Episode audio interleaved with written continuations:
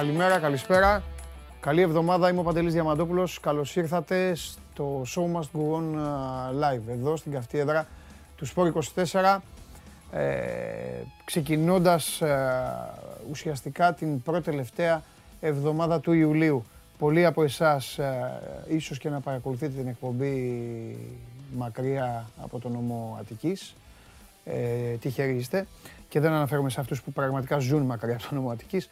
Αναφέρομαι στους ανθρώπους οι οποίοι έχουν φύγει από εδώ για να απολαύσουν τις καλοκαιρινές τους διακοπές. Εμείς συνεχίζουμε όμως, είμαστε εδώ μέχρι το τέλος του μήνα με ό,τι έχει να κάνει με την ε, επικαιρότητα, ε, με ό,τι έχει να κάνει με τον ε, χαμό, είτε καλό είτε κακό, στον αθλητισμό και όχι μόνο. Ήδη πάρα πολύ ζητάτε, σας έχει γίνει συνήθεια και η μη αθλητική ενημέρωση.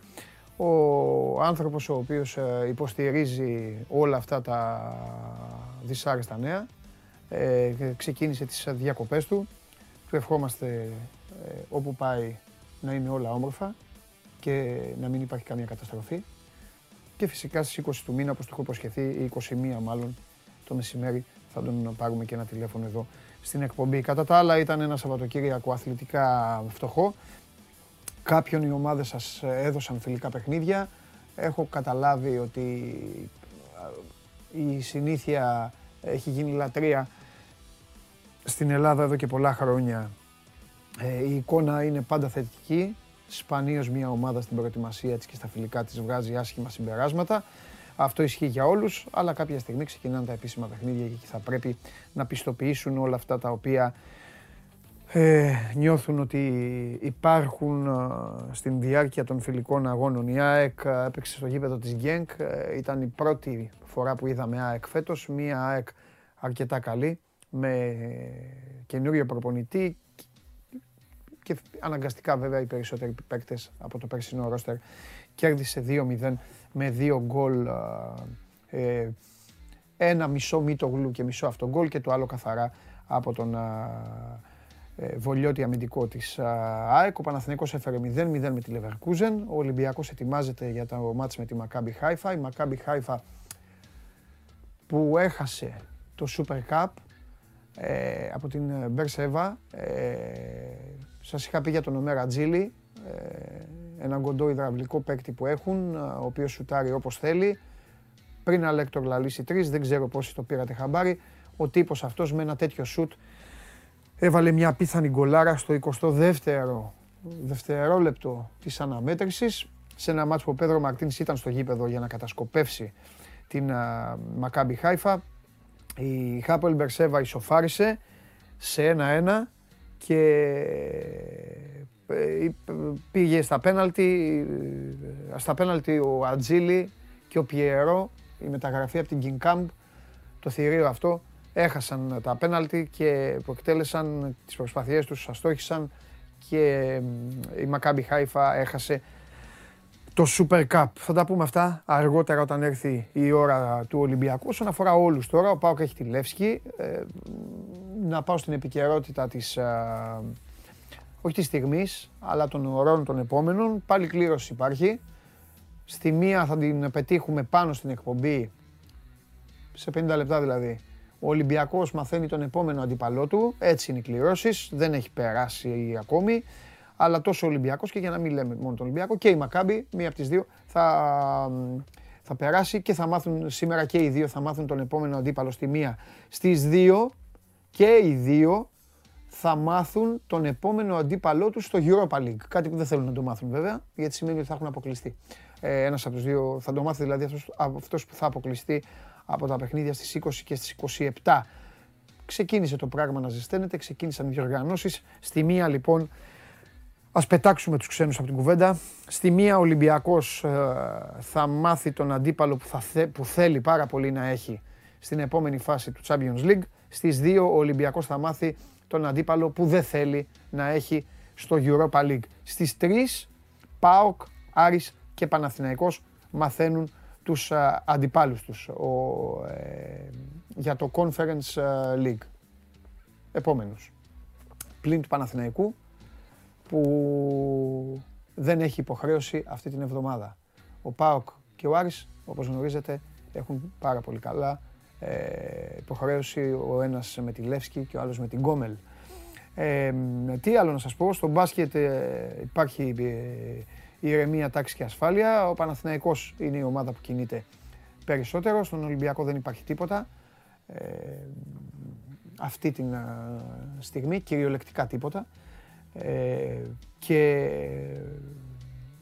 ίσως τα επόμενα 24 ώρα και πάλι ίσως, κρατήστε δυνατά το ίσως, να δουν τι θα κάνουν με τον πέμπτο ψηλό οι νταμπλούχοι. Ο Παναθηναϊκός όμως έχει πράγματα και θα τα πούμε ε, αργότερα με τον Αλέξανδρο, όπως κάποια πράγματα έχουν και άλλες ομάδες της ε, Ευρωλίγκας. Παρακολουθείτε όλο ζωντανή την εκπομπή στο κανάλι του Sport 24 στο YouTube. Με την εφαρμογή ε, Android Auto μπορείτε να την ακούτε στο αυτοκίνητό σας. Με την εφαρμογή TuneIn μπορείτε να την ακούτε όπου και αν βρίσκεστε, χωρίς να είναι απαραίτητο να παρακολουθείτε, να βλέπετε.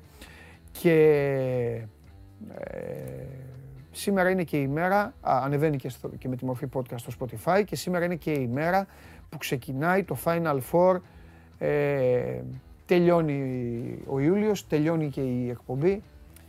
Ε, όλο το χρόνο έπαιζε ένα μονόλεπτο βίντεο. Κάποιοι από εσάς ε, το εκτίμησαν, κάποιοι από εσάς προσπάθησαν, έκαναν ε, το εύκολο να στείλουν εδώ ένα βίντεο.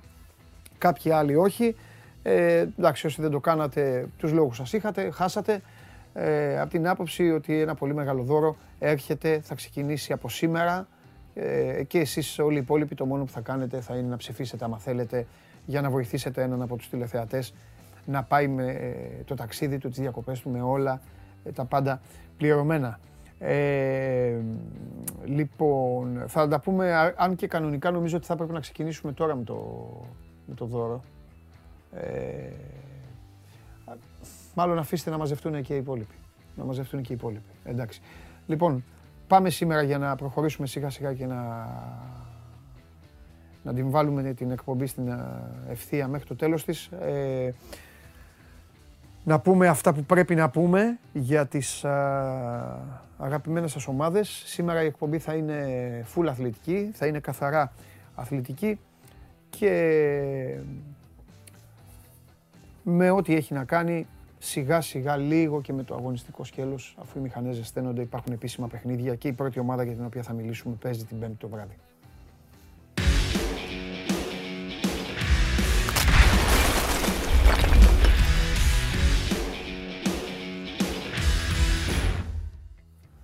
Δημήτρης Χαλιάπας μαζί Γεια σου Δημήτρη. Τι γίνεται; Εντάξει, μια χαρά. Ωραία. Ε, Δημήτρη μου, ε, τι βλέπεις τώρα, τι, που, ε, πες μου κάτι, πού είχαμε μείνει την Παρασκευή; Α, λάθος, ε, συγγνώμη, εγώ θα ξεκινήσω. Ε, Ό,τι θες. Το Ζερβίνιο πρώτα απ' όλα τον ρώτησε κανείς πώς λέγεται; Κανείς. Κανείς, ωραία. Παρ' όλα αυτά έμαθα ότι είναι τούρμπο, ε. Ναι, ναι. Είναι σε πολύ καλή κατάσταση. Υπήρχε άγχος, να σου πω την αλήθεια. Ε, λογικό. Για το... Ναι, σε, σε τι φάση βρίσκεται ο Ζερβίνιο. Ε, οι εργομετρικές εξετάσεις έδειξαν ότι είναι σε πολύ καλή κατάσταση. Έκανε καλύτερες ε, εξετάσεις από πολλούς άλλους, ε, πολλές άλλες μεταγραφές που έκανε ο Άρης τη φετινή σεζόν. Και αυτό λέει πολλά. Ε, είναι 35,5 πλέον. Ε, Παρ' όλα αυτά έρχεται και αποχιαστό. Παρ' όλα αυτά θα μπει πολύ γρήγορα στο rotation του Άρη ε, και αναμένεται να δηλωθεί, να μπει σφίνα στη λίστα ε, για τις αναμετρήσεις με την Κόμελ ε, αυτό σημαίνει ότι ο Μπούργος θα τον έχει στη διάθεσή του ε, και στα δύο παιχνίδια με τους Λευκορώσους, αρχής γενομένης από την Πέμπτη στο κλειάν της Βικελίδης. Γιατί ε, είδαν πράγματα και στην προπόνηση αλλά και σε εργομετρικά του που τους χαροποίησαν ιδιαίτερα τους ανθρώπους του Άρη ε, και φυσικά θα μπει άμεσα ε, στην διάθεση του προπονητή για να αποτελέσει και έναν από τους ε, βασικούς πυλώνες της επίθεσης του Άρη ε, γιατί υπενθυμίζω ότι ο Άρης πέραν του Γκρέι δεν έχει κάτι άλλο να επιδείξει ε, στην επίθεση. Γι' αυτό και ο Ζερβινιό αναμένεται άμεσα ε, να μπει στο rotation. Ε, τώρα μέχρι την Πέμπτη ενδεχομένως ο Άρης να κινηθεί για ακόμη, για ακόμη ένα παίκτη. Παλεύει την υπόθεση του Μανού Γκαρθία ε, από την ε, Sporting Χιχών, του 24χρονου ε, Ισπανού, ο οποίος ε, είχε αποκτηθεί το 2019 με 4 εκατομμύρια ευρώ από τη Σπόρτη Χιχών. Είχε κάνει τη μεταγραφή από τη Manchester City τότε ο Μανου Γκαρσία. Είναι ένας πάρα πολύ καλός ποδοσφαιριστής.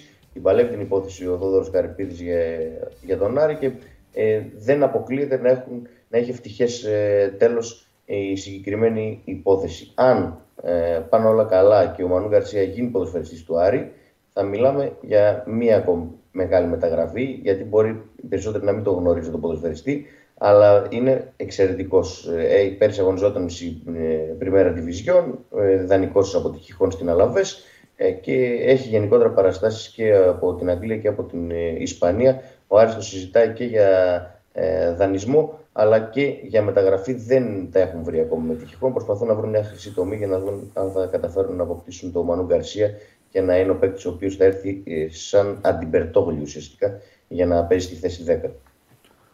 Ε, τώρα εν ώψη της Γκόμελ, εσύ πώς τους βλέπεις;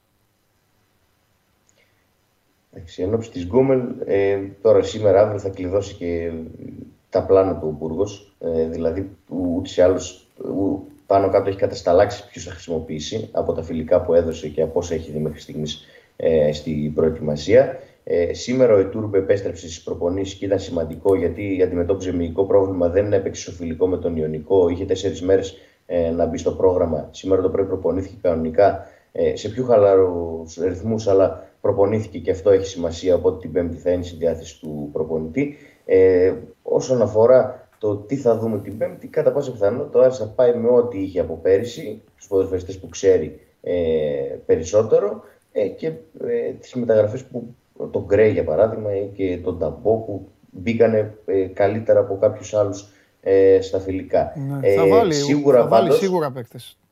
Θα βάλει παίκτες, ναι, δεν μπορεί να κάνει καλούς γιατί ήρθαν πάρα πολλοί. το μόνο σίγουρο είναι ότι δεν θα κοιτάξει ο Άρης να, να παίξει ποδόσφαιρο ή να. Θέλει την πρόκριση αυτή την ναι. περίοδο. Γιατί η ομάδα θέλει χρόνο και δεν είναι σε, στην κατάσταση που μπορεί να ε, κάνει ωραία πράγματα. Οπότε θα είναι σφιχτό το μάτζι. Όσοι περιμένουν εντάξει, γκόμεν, μωρές, σιγά κτλ. Δεν είναι σε καμία περίπτωση έτσι. Γιατί είναι μια ομάδα με 20 παιχνίδια ε, πίσω της. Έχει δώσει πολλά μάτς φέτος και βρίσκεται σε καλή κατάσταση. Οπότε ε, στον Άρη που η επικαιρότητα μπορεί να έχει και την κλήρωση σήμερα, δεν ασχολείται κανείς. Την Πέμπτη είναι πολύ σημαντικό το παιχνίδι που θα έχει και κόσμο το γήπεδο ε, και περιμένουμε να δούμε ε, πράγματα τα οποία είδαμε στα φιλικά. Ε, ό,τι είδαμε στα φιλικά ναι. θα δούμε γιατί Πέμπτη. Δεν πρόκειται να δούμε κάτι άλλο. Δηλαδή δεν έκρυβε τα χαρτιά του ναι. προπονητής ε, τις προηγούμενες ημέρες. Δεν είχε κάτι να κρύψει. Η ομάδα είναι πολύ καινούργια. Κληρώσεις σαν τη σημερινή, ε, οι οποίες είναι, πώς να σου πω τώρα, είναι κληρώσεις ε, είδομεν. Ε, για μένα βοηθάνε πάρα πολύ τις ομάδες οι οποίες στα πρώτα τους παιχνίδια, καλή ώρα σαν αυτά που έχουν να δώσουν τώρα οι ομάδες μας, είναι δεδομένο ότι θα περάσουν. Ναι. Έχουν ένα πολύ εύκολο αντίπαλο. Γιατί σου δίνουν, ε, Δημήτρη, μια καβάτζα μετά, η, η σημερινή κλήρωση σου δίνει μετά μια καβάτζα ενός 15ημερου, 20ημερου, να μπορείς να κάνεις ακόμη, να κινηθείς ακόμη πιο πεισματικά στις μεταγραφές. Ναι. Δηλαδή, έχεις έναν αντίπαλο. Απλά αυτό δυστυχώς δεν συμβαίνει, δεν μπορεί να συμβεί έτσι με τις ελληνικές ομάδες. Γιατί είτε άλλη ομάδα έχει πέσει με έναν αντίπαλο που έχει ένα βαθμό δυσκολίας για την εποχή, ή άλλη ομάδα, όπως παράδειγμα είναι ο Άρης, δεν δικαιούται να είναι φιλόδοξος και άνετος και να πει, δηλαδή να βγει μια, δηλαδή να έλεγαν στον Άρη, για να το εξηγήσω να το καταλάβουν όλοι, να έλεγαν στον Άρη, έλα πια γκόμελ, θα τη φάμε, οπότε έλα να δούμε την κλήρωση, γιατί αν είναι εύκολη, πάμε να ξαμολυθούμε, να ξοδέψουμε ναι. κάτι παραπάνω. Αυτό δίνουν οι κληρώσεις αυτές. Τέλος πάντων, μιας και πιάσαμε την κουβέντα, να πούμε στον κόσμο ότι αν ο Άρης περάσει την Γκόμελ, μπαίνει στην κλήρωση στις 3 η ώρα και θα αντιμετωπίσει την Αυστριακή Βόλσμπεργκερ, τη Ζιλ Βισέντε από την Πορτογαλία και τους νικητές από τα τρία παιχνίδια. Ζήρα, αυτή είναι από το Αζερβαϊτζάν, Μακάμπι Τελαβίβ, Μπότεφ από Ελ και Σαμπουρτάλο είναι Γεωργιανή με Στεάουα. Ναι. Αυτό είναι το γκρουπάκι που έχει σχηματιστεί για τον, α, για τον Άρη με ομάδες οι οποίες για μένα ένας Άρης καλά δουλεμένος δεν έχει λόγο να, να θεωρεί τον εαυτό του ξέρεις, όχι ξε, Σε καλά, σχέση με τα προηγούμενα χρόνια, ναι. Σε όχι σχέση με τα ξεγραμμένο, προηγούμενα αλλά χρόνια. ότι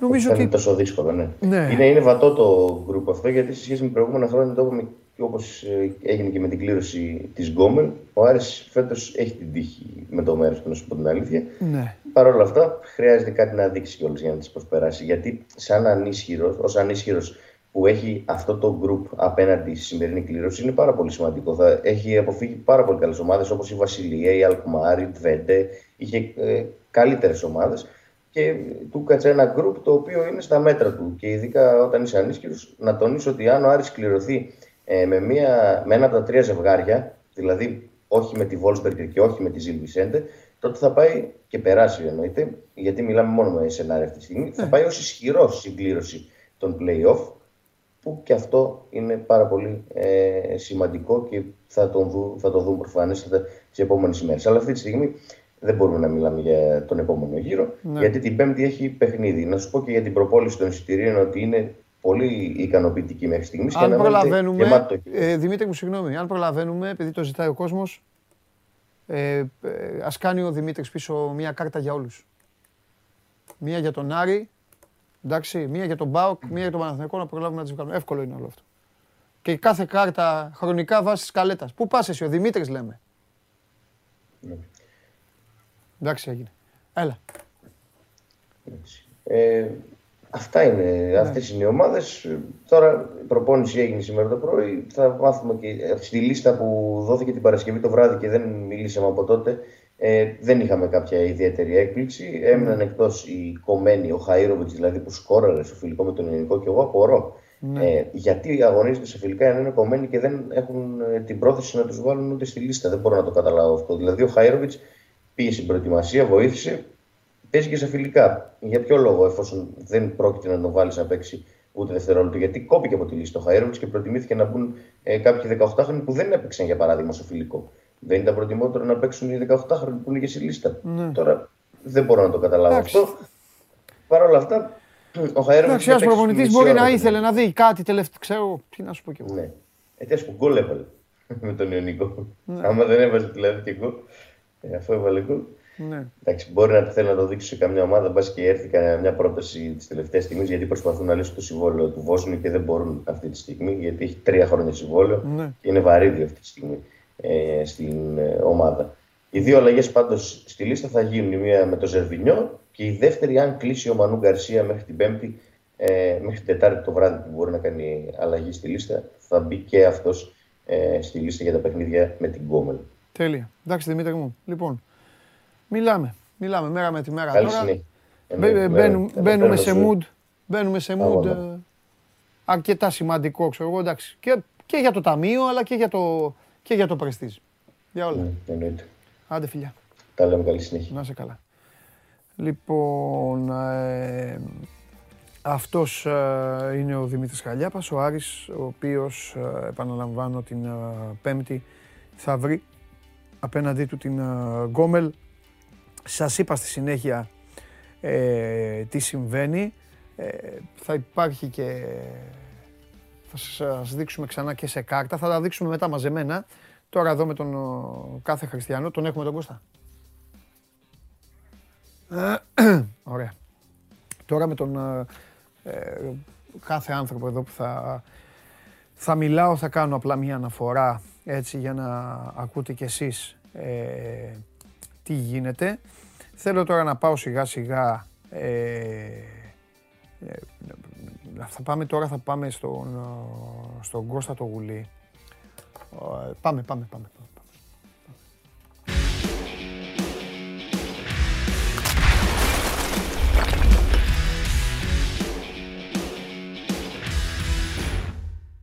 Έλα Κωστά. Γεια σας, Αλάνια. Γεια σου Κώστα, γεια σου Κώστα μου. Λοιπόν, τι, ε, πώς είσαι, Σε καλή κατάσταση. πολύ Τελική ωραία. αφιέρωση. Έχουμε, έχουμε, Γυρί- Έχουμε κάμποσα να πούμε, ε, αλλά θα, ξεκι... θα ξεκινήσω λίγο από την εκκρεμότητα της Παρασκευής. Ε, είχες πει ότι ίσως ε, δεν αποκλείεται όταν θα ξαναπούμε τη Δευτέρα στο θέμα Ναι, του, είχαμε- χα... ε; στο θέμα του Ναι, χαφ. είχαμε- μ. Ναι, έγινε τίποτα, είχαμε τίποτα, καμιά εξέλιξη Κοίτα. κάτι. Ε, συζητήσεις γίνονται ότι δεν έχει τελειώσει κάτι ακόμα. Ναι, Εγώ πιστεύω ότι είναι κοντά πλέον, αλλά δεν έχει ολοκληρωθεί ακόμα η- ο, το όλο το πακέτο της διαπραγμάτευσης. ναι, Δεν πιστεύω θα αργήσει πάντως πάρα πολύ, γιατί ήδη αρχίζει και ο χρόνος πλέον να πιέζει ναι. και χρειάζεται και ενίσχυση δεδομένα στη συγκεκριμένη θέση και γενικά από τη μέση και μπροστά. Και στα άκρα και στην κορυφή. Μμμ, μμμ.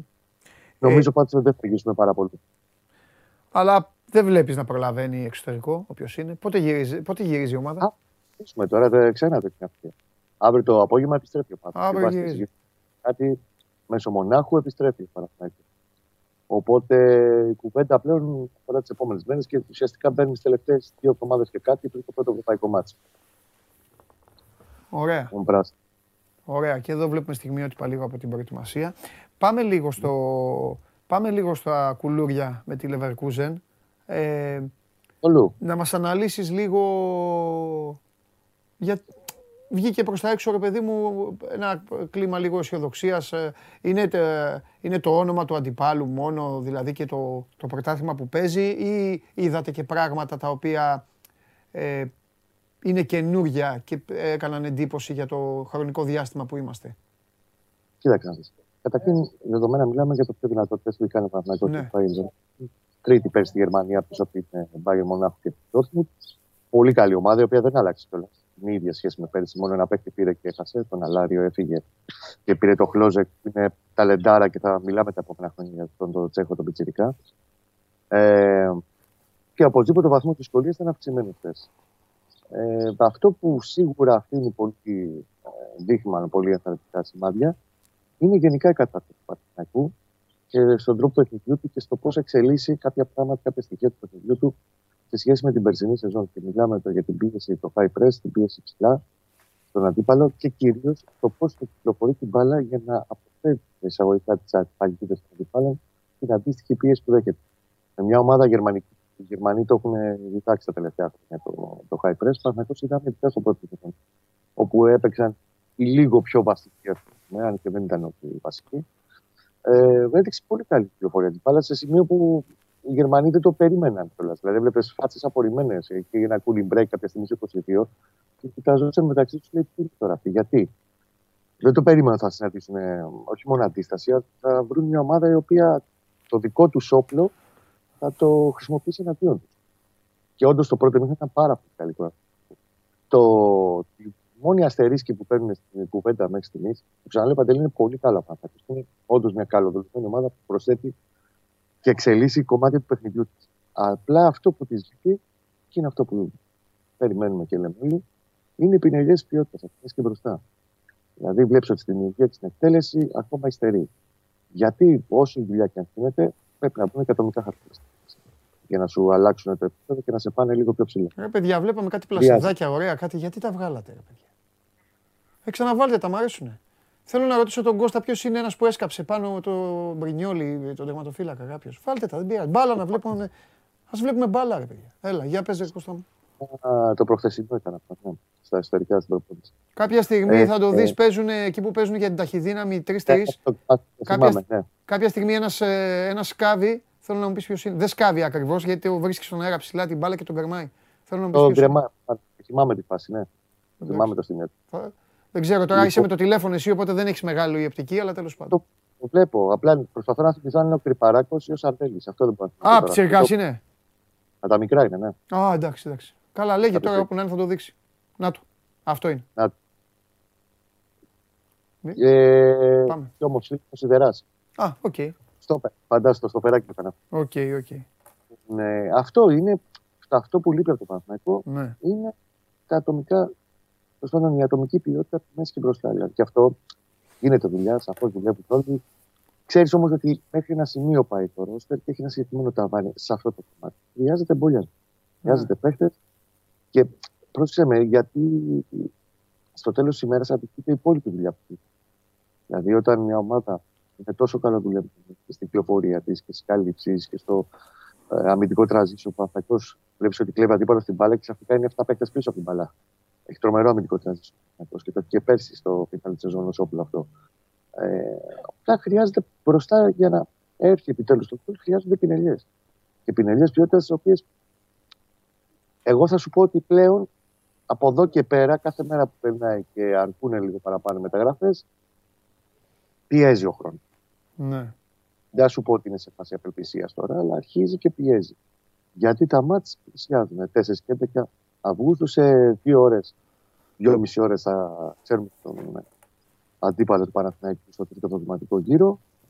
Θα έχουμε την κλήρωση. Μετά από 1810 μέρες μπαίνει το Παναθηναϊκός σε κληρωτήρα Ευρωπαϊκή Οργάνωση.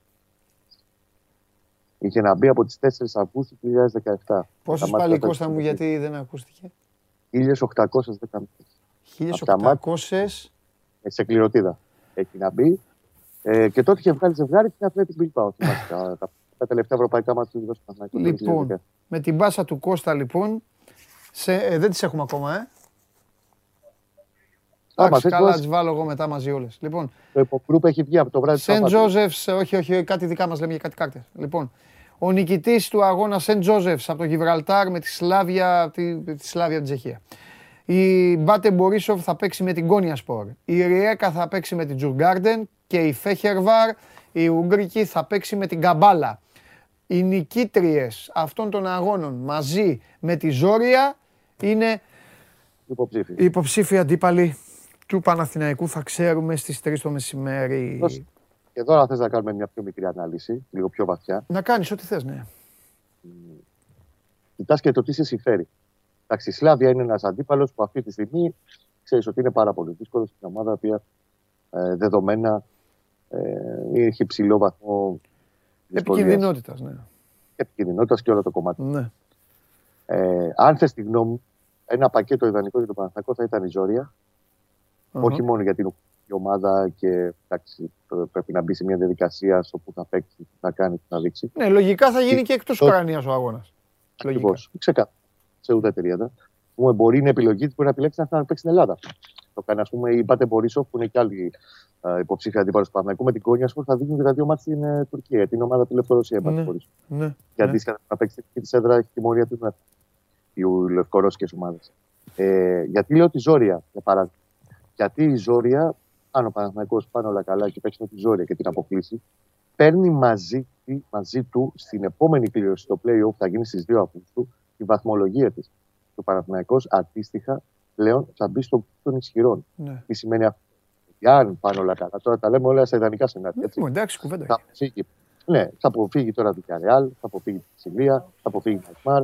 Ομάδε που λες ότι αδερφέ, εντάξει, είπαμε ότι ανεβαίνει Παναθηναϊκός, αλλά ακόμα έχει δρόμο να διανύσει για να φτάσει πάλι στο παλιό του. Έτσι. Ναι, ναι, ναι, Οπότε σίγουρα ψάχνεις κάτι τέτοιο. Η Μπάτε μπορείς αντίστοιχα με την Κόνια Σπορ θα ήταν ένα τέτοιο ζευγάρι που θα τον ε, βόλευε. Βεβαίως είναι μια καλή πάτη και το ξέρουμε τελευταία χρόνια σταθερά στην Ευρώπη. Αλλά αντίστοιχα, αν, αν αποκλείσει τον νικητή αυτού του ζευγαριού, θα είσαι, αν δεν γίνουν τρομερά πράγματα σε υπόλοιπα παιχνίδια, σαν ομάδα θα είναι ο Παναθηναϊκός του ισχυρού στην κλήρωση τη Δευτέρα Αυγούστου. Και αυτό μετράει στο να αποφύγει κάποια πιο, πιο, κάποιε πιο δυνατέ ομάδε. Επίση για την Κόνια, πούμε, να πούμε για του φίλου του Παναθηναϊκού παίζει ο Ποκού, έτσι. Ναι. Το θυμόμαστε ο Ποκού αυτή τη ναι. Η ΕΚΑ, άλλη, άλλη συγκυρία έτσι, περίεργη. Ε, είναι ομάδα που τέλος πάντων αναζωγόνησε την καριέρα του ο Τσέριν που ήρθε στο Παναθηναϊκό. Ήταν δύο χρόνια ιδανικό από το Απλά νομίζω, ναι, νομίζω ότι η Ριέκα, ε, που εντάξει, οι Κροάτες είναι σίγουρα μπάλα θα ξέρουν, θα παίζουν. Νομίζω ότι η Ριέκα έχει το πιο δύσκολο έργο γιατί η Τζουργκάρντεν είναι πεζούμενη ναι. ομάδα. Και πεζούμενη είναι και full, σε full ναι. δράση yeah. πρωταθλήματος. Γι' αυτό. Είναι καλή ομάδα. Πρώτη yeah. στην Σουηδία είναι ναι. δύσκολος να αντίπαλο. Το Ναι. Θα γίνει αυτό Εγώ το, το, το...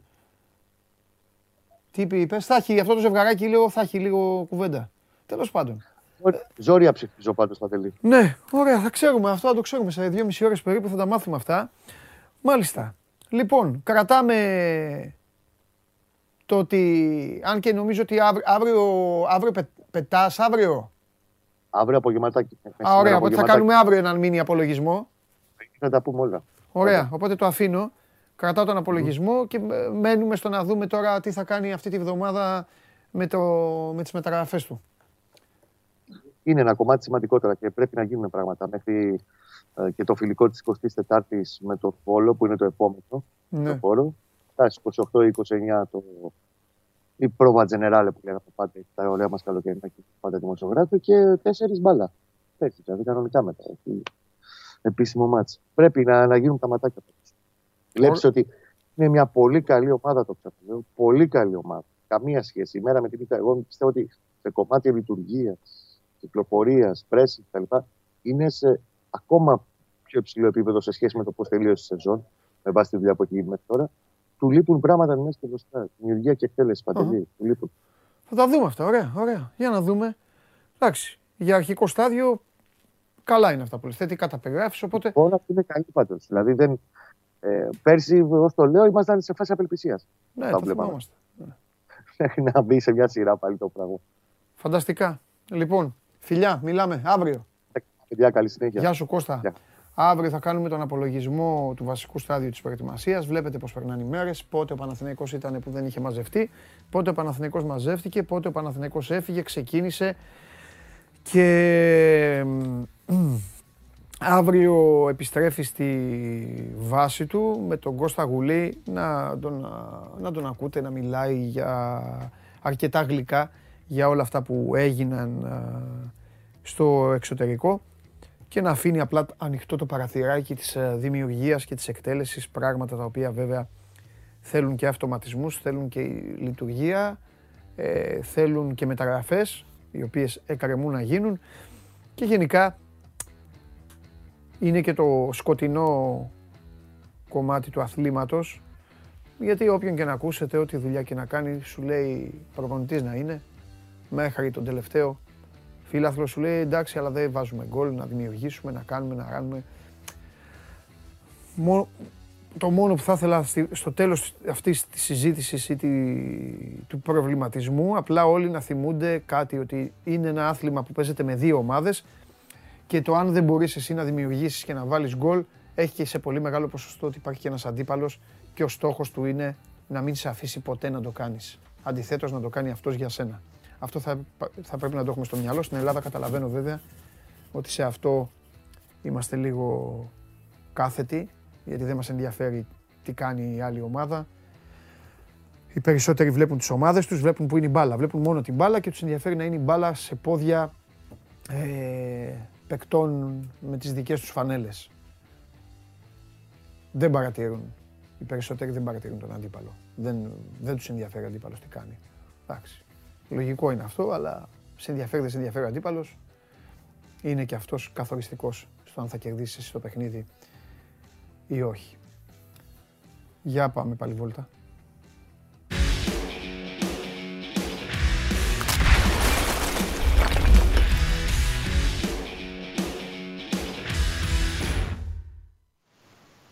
Έλα Σαββά. Χαίρετε.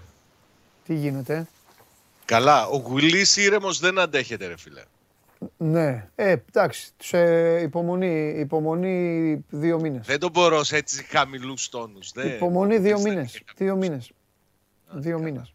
Και τι δύο, πολλούς είπα. Ενάμιση. Ε, 18 Ιουλίου.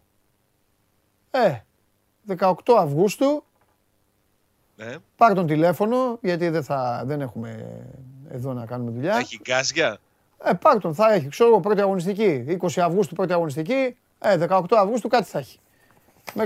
Μπορεί. λοιπόν, ε, από πού θες να αρχίσουμε; Όπου θέλεις. Όπου θέλω. Όπου θέλω. Ωραία, θα το πάω ανάποδα με σένα. Ε, ε, Λουγκάνο είναι ναι. η, η μόνη σίγουρη, σκέτη σίγουρη. Και μετά έχουμε τους νικητές από τα παιχνίδια. Καϊράτ είναι του Καζακστάν. Με την Κισβάρντα την Ουγγρική. Άρης Λεμεσού Νεύτσι. Βέλεζ ε, Χάμρουν Σπάρτανς από τη Μάλτα.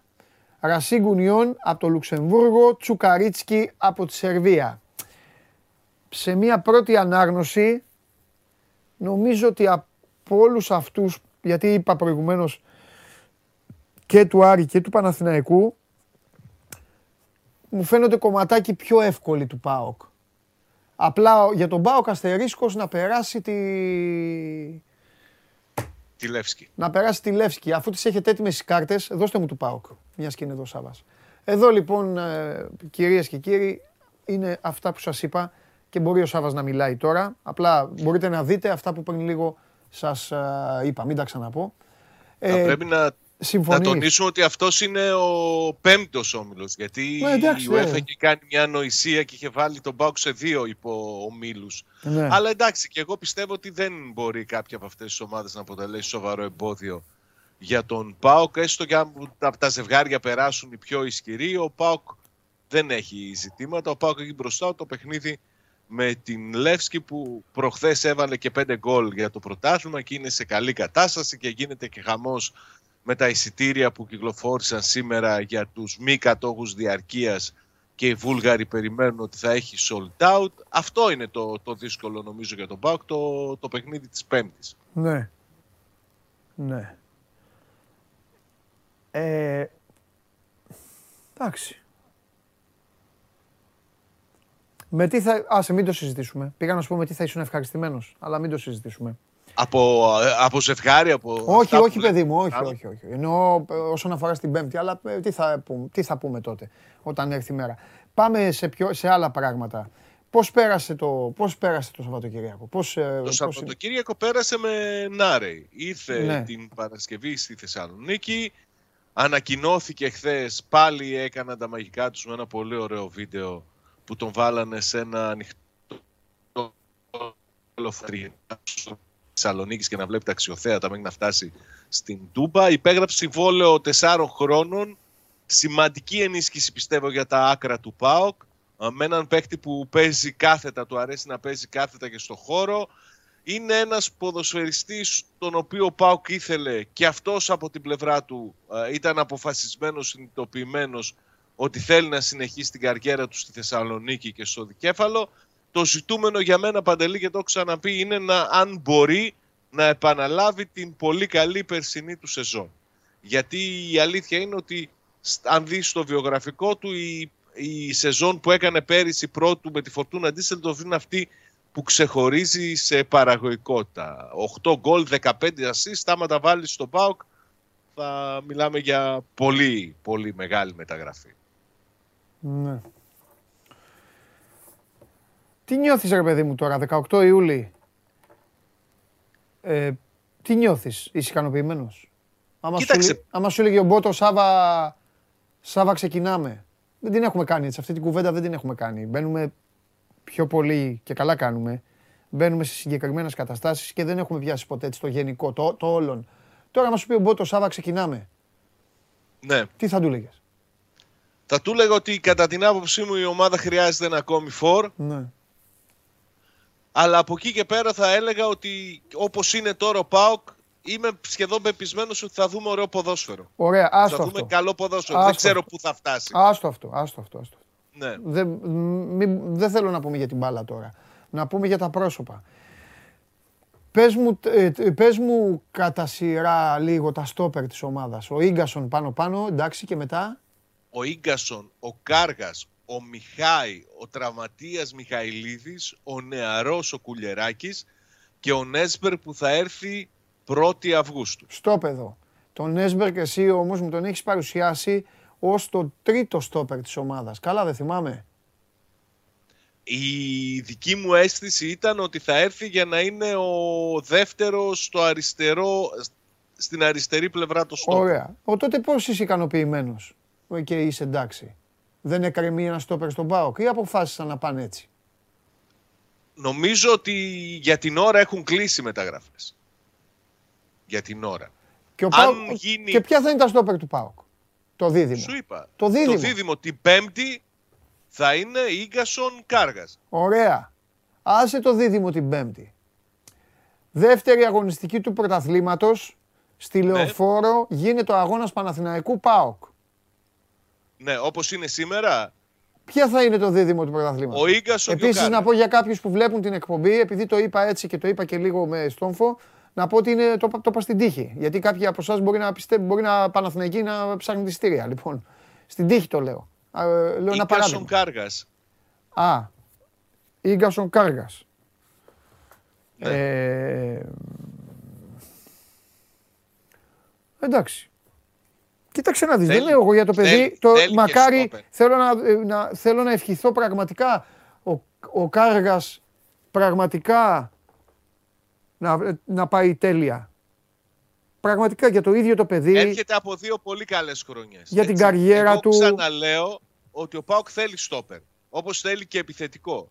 Και θέλει και ενίσχυση στη μεσοεπιθετική του γραμμή. Έχει τρεις κινήσεις ακόμα που κατά την άποψή μου πρέπει να γίνουν. Για τα μεσοεπιθετικά ψάχνουν ε, το, το Σοτέλδο. Αν και τις τελευταίες ημέρες έτσι λίγο έχει ατονίσει το θέμα γιατί αλλάζουν το τροπάρι οι Μεξικάνοι εκεί που τον είχαν για διώξιμο τώρα λένε ότι τον υπολογίζουν. Τίποτα για να ανεβάσουν τα λεφτά νομίζω ότι το, το κάνουν. Από εκεί και πέρα όμως εκτός από το Σοτέλδο πιστεύω ότι θέλει ένα στόπερ και έναν ε, επιθετικό. Και το μεγάλο ερωτηματικό για μένα Παντελή είναι η προσαρμογή του Κοτάρσκι πόσο γρήγορα θα, θα μπει θα είναι αυτό που λέμε εγγύηση κάτω από την αιστεία Ναι. Εντάξει, ο τερματοφύλακας ό,τι να κάνει θα το κάνει, θα το δούμε. Θα δούμε Ναι. δηλαδή τι... Και γενικά ο τερματοφύλακας Σάβα άμα δεν... ε, άμα δεν έχει πρόβλημα ε, κρίνεται μετά το δίμηνο. Αν δεν Εντάξει, έχει... μετά το δίμηνο όμως θα έχει κρυθεί η ευρωπαϊκή πορεία του ΠΑΟΚ φέτος. Εντάξει, βάζεις, Γι' αυτό λέω βάζεις ότι- πίεση, πολύ Ναι. εσύ στην ομάδα. Ε, δεν πρέπει να έχει. Η, ζω- η ζωή των ομάδων είναι η πίεση. Το όνομά Ε, τους τότε. είναι. Το δεύτερο τους όνομα είναι. Η ομάδα μετά από ΠΑΟΚ λέγεται πίεση. Μετά από Τσέλσι λέγεται πίεση. Μετά από Μπαρτσελώνα λέγεται πίεση. Είναι το δεύτερο τους όνομα. Απλά το θέμα είναι πώς τη διαχειρίζεται κάθε ομάδα. Πώς το διαχειρίζεται το δεύτερο της όνομα. Τέλος πάντων. Ε, εντάξει, εγώ θα περιμένω να δω λίγο αυτό το παιχνίδι την Πέμπτη ε, για να μπορέσω να κρίνω πράγματα πάνω στη ζυγαριά. Νομίζω ότι ο ΠΑΟΚ στα μάτια τα δικά μου είναι η ομάδα που κρύφτηκε περισσότερο από όλες. Θα μου πεις, η ΑΕΚ ένα μάτς έδωσε. Ένα μάτς έδωσε η ΑΕΚ, αλλά έδωσε ένα μάτς ε, με έναν αντίπαλο στην έδρα του. Ε, μπορώ να πω κάποια πράγματα για την ΑΕΚ. Τον Ολυμπιακό τον είδαμε αρκετά, τον Παναθηναϊκό τον, τον είδαμε και αυτόν. Ο Πάουκ έχει κρύψει πολλά πράγματα. Και τώρα δεν, δεν το ξέρω αν του έχει γίνει κατά τύχη αυτό ή αν ο Λουτσέσκου πάλι κάνει. Όχι, δεν νομίζω ότι ήταν εσκεμμένο. Ναι, Απλά ούτε ο εγώ. Πιστεύω δεν είχε Λουτσέσκου επιλογέ πάλι. Πολλές. Είχε πολλά νέα πρόσωπα και δεν μπορούσε να δείξει πράγματα. Έπρεπε να, να καταλάβει αυτός πρώτα απ' όλα ποιους υπολογίζει περισσότερο από τους υπόλοιπους Ναι. και να κάνει τους πειραματισμούς. Μέχρι και στο τελευταίο φιλικό την Παρασκευή με τον Πανετολικό α, μόνο ο Κάργα Ίγκασον και τον Κούτσια έδωσε 60 λεπτά χρόνο συμμετοχή. Όλοι οι Ε, άλλοι ο- παίξανε ημίχρονο. Ο Κούτσιας θα, ο Κούτσιας θα ξεκινήσει την Πέμπτη. Ναι. Ευκαιρία του μεγάλη. Μεγάλη. Τα φέρνει έτσι η ζωή, δίνει ευκαιρίες. Η ζωή, το ποδόσφαιρο μπορεί να είναι, ε, μπορεί να είναι πολύ άδικο άθλημα, αλλά καμία, καμιά φορά σου δίνει και ευκαιρίες. Είναι ευκαιρία του Κούτσια. Όχι να γίνει ο βασικός φόρ του ΠΑΟΚ, αλλά να μείνει στον ΠΑΟΚ, να είναι στον ΠΑΟΚ κανονικά. Ε, παίζονται πολλά πράγματα γι' αυτό νομίζω. Πρέπει να το εκμεταλλευτεί και ε, το έχει. Εμένα μου είχε κάνει καλή εντύπωση, το έχω ξαναπεί Ναι. Και στην περσινή Εντάξει, προετοιμασία. Και καλά να πάει όμως, δεν πρέπει να του αλλάξετε τα φώτα. Δεν πρέπει δηλαδή, καταλάβες, δεν πρέπει τώρα να γεμίσει με άγχος και να πιστέψει ότι αυτό είναι το μάτς καριέρας του. Ότι δίνει... Όχι, αλλά είναι μία από τις ευκαιρίες που δύσκολα δι- του δίνεται από το Λουτσέσκου. Δεν είναι. Ε, σε αυτό έχεις ένα δίκιο. Αλλά έτσι όπως έγινε και με τα μεταγραφικά, δηλαδή και ε, ο Κούτσιας να μείνει, τι, μετά τι θα κάνει ο Πάκου. Θα πάρει άλλον θα μου πεις, ε; Αν δεν μείνει ο Κούτσιας, Ναι. ναι. φυσικά θα πάρει άλλο. Δεν μπορεί να πάει με δύο επιθετικούς μόνο. Μμ. Δεν μπορεί να πάει μόνο με Πράντο Ντόμας και Ολιβέηρα για μια σεζόν. Πρέπει να έχει εναλλακτικές. Πρέπει Ναι. να έχει παίχτη. Και Ναι. σου λέω, ακόμη και αν μείνει, εγώ πιστεύω ότι θέλει κι άλλον. Ναι, γιατί δεν, ξέρει, δεν- γιατί δεν ξέρεις, θα σου, θα σου πω γιατί γίνεται αυτό. Και στο δικό σου μυαλό και στο μυαλό όλου του ποδοσφαιρικού ΠΑΟΚ ή άλλων ομάδων. Αυτό γίνεται γιατί ο δεύτερος επιθετικός δεν είναι σίγουρος ότι μπορεί να, να απειλήσει συσσαγωγικά τον πρώτο. Γι' αυτό συμβαίνει αυτό. Γιατί ο Μπράντον Ναι. Τόμας δεν πείθει κάποιον. Οι αριθμοί του, δηλαδή το ότι τρέχει και παίρνει κάρτες, δεν Ο είναι. Μπράντον Τόμας δεν δείχνει ότι μπορεί να, να παίξει μόνος σου στην κορυφή της επίθεσης του ΠΑΟΚ Μπράβο. σε παιχνίδια, ας πούμε, στην Τούμπα με ομάδα που θα παίζει κλειστά. Πώς θα ανοίξεις, Μπράβο. θέλεις. Εκεί Αυτό- ένα, αυτό ο ένα Κούτσιας σημείο όμως, αναφοράς. Ο Κούτσιας αυτό, Αυτό ο μπορεί... Κούτσιας το έχει. Ναι, δε- γι' αυτό σου λέω, δεν γίνεται να δίνει εξετάσεις ο Κούτσιας όταν έχει στοιχεία τα οποία δεν τα έχει ο δεύτερος επιθετικός. Είναι λάθος, λάθος. Αυτό το κάνουν οι ελληνικές ομάδες, δεν μπορώ να καταλάβω με τι μυαλό δουλεύουν τώρα, για να μην λέμε μόνο για τον Πάοκ. Τι εννοείς; Ε, Τι εννοείς; εννοώ ότι ο Κούτσιας έχει στοιχεία που ο Μπράντον Τόμας δεν τα έχει. Συμφωνούμε, ναι. Μπράβο. Γιατί να λέμε λοιπόν ότι ο Κούτσιας δίνει εξετάσεις την Πέμπτη; Δεν λέμε ότι δίνει εξετάσεις. Αφού Λέμε αυτό ότι του είπαμε πριν δίνεται. λίγο. Ε, Αφού μας βλέπει κόσμος, αυτό είπαμε πριν λίγο. Εγώ λέω ότι είναι μεγάλη του ευκαιρία να δείξει πράγματα, να δείξει ότι το επίπεδό του είναι για να είναι στο, στη μεγάλη ομάδα του ΠΑΟΚ. Ναι. Ενώ την πρώτη ομάδα, μην με παρεξηγήσουν, Ναι. να μην περάσει μία ακόμη σεζόν παίζοντας στον ΠΑΟΚ Β. Αυτό λέω. Ναι, καλά. Ναι. Κα- Άμα είναι να παίξει τον Πάοκ Β, καλύτερα να πάει κάπου δανεικός να παίξει. Εντάξει. Ε, τι εντάξει. Τώρα νομίζω ότι όπως πάει το πράγμα είναι η, τρι, η τριάδα των επιθετικών είναι αυτή. Ναι. Ο Λιβέιρα, ο Κούτσιας και ο Μπράντον. Με διαφορετικά χαρακτηριστικά του Ισπανού από τους άλλους δύο, ώστε να μπορεί να, να συνεργαστεί και μαζί τους αν το απαιτήσουν οι συνθήκες. Εντάξει, τι να σου πω. Εμένα μου κάνει ότι στο τέλος ο Λουτσέσκου, τον Μπράντον Τόμας, τώρα δεν ξέρω, μπορεί να είναι και λάθος αυτό που θα πω, Ναι, θα τον κάνει Μίτριτσα. δεν έχει σχέση με τον Μίτριτς. Δεν εννοώ παικτικά. Εννοώ μπες μέσα μετά το 70-75 Για να τα κάνεις πάνω κάτω. για να το κάνεις άνω κάτω να τρέχεις. Ναι, άμα το μάτς είναι, αν το μάτς είναι, είναι, είναι κακό. Μα στο μυαλό μου το έχω έτσι. Δεν, είναι, δεν πάω Πολλές τέτοιο. φορές θα γίνει αυτό. Ε, ναι, δεν σημαίνει θα γίνει. Πολλές φορές τι θα το γίνει λέω εγώ. αυτό. Τέλος πάντων, εντάξει, εντάξει, ρε Σάβα. Λοιπόν, έλα, μιλάμε, Εντάξει. α- μιλάμε αύριο και βλέπουμε. Ναι, να δούμε και την κλήρωση. και Βεβαίως, όλα. βεβαίως. Καλή συνέχεια. Επίσης, λοιπόν, για να τα πάρουμε ε, όλα με την ε, σειρά, πρώτα απ' όλα ε, πάμε, λίγο στο, πάμε λίγο στο χορηγό, πάμε λίγο στο CMP Sports. Λοιπόν, εδώ βλέπετε και την α, κάρτα, το μοναδικό αποκλειστικά αθλητικό ΙΕΚ στην ε, Ελλάδα. Σπούδασε αθλητική δημοσιογραφία και προπονητική ή προπονητική, έτσι. Ε, στο CMP Sport School, το ΙΕΚ που σου δίνει την ευκαιρία να εκπαιδευτείς από την πρώτη ημέρα σπουδών σε συνθήκες πραγματικής εργασίας και να αποκτήσεις την α- επαγγελματική εξειδίκευση που χρειάζεσαι. 25% ε, ε, έκπτωση και φυσικά ε, μία επίσκεψη στο cmpsports.gr έχει μια φόρμα εκεί, τη συμπληρώνετε και σας παίρνουν κατευθείαν οι άνθρωποι τηλέφωνο και σας λένε τα πάντα. Κάντε όμως και την ε, επίσκεψη. Όσοι θέλετε να γίνετε δημοσιογράφοι ή προπονητές, έχω ξαναπεί όσοι θέλετε να παρουσιάσετε το show must go on, μπορείτε να περάσετε από το CMP Sports, μόνο έτσι. Ε, και φυσικά αυτός που θα καταφέρει να πάρει αυτή την καρέκλα θα έχει κάνει και μια πολύ μεγάλη χάρη σε εμένα, γιατί μετά εγώ θα είμαι με ένα κινητό και θα γράφω μηνύματα και θα λέω έλα μεγάλε, κάνε αυτό, κάνε εκείνο, βγάλε τον ένα, βγάλε τον άλλο, βγάλε το Βαγγέλη.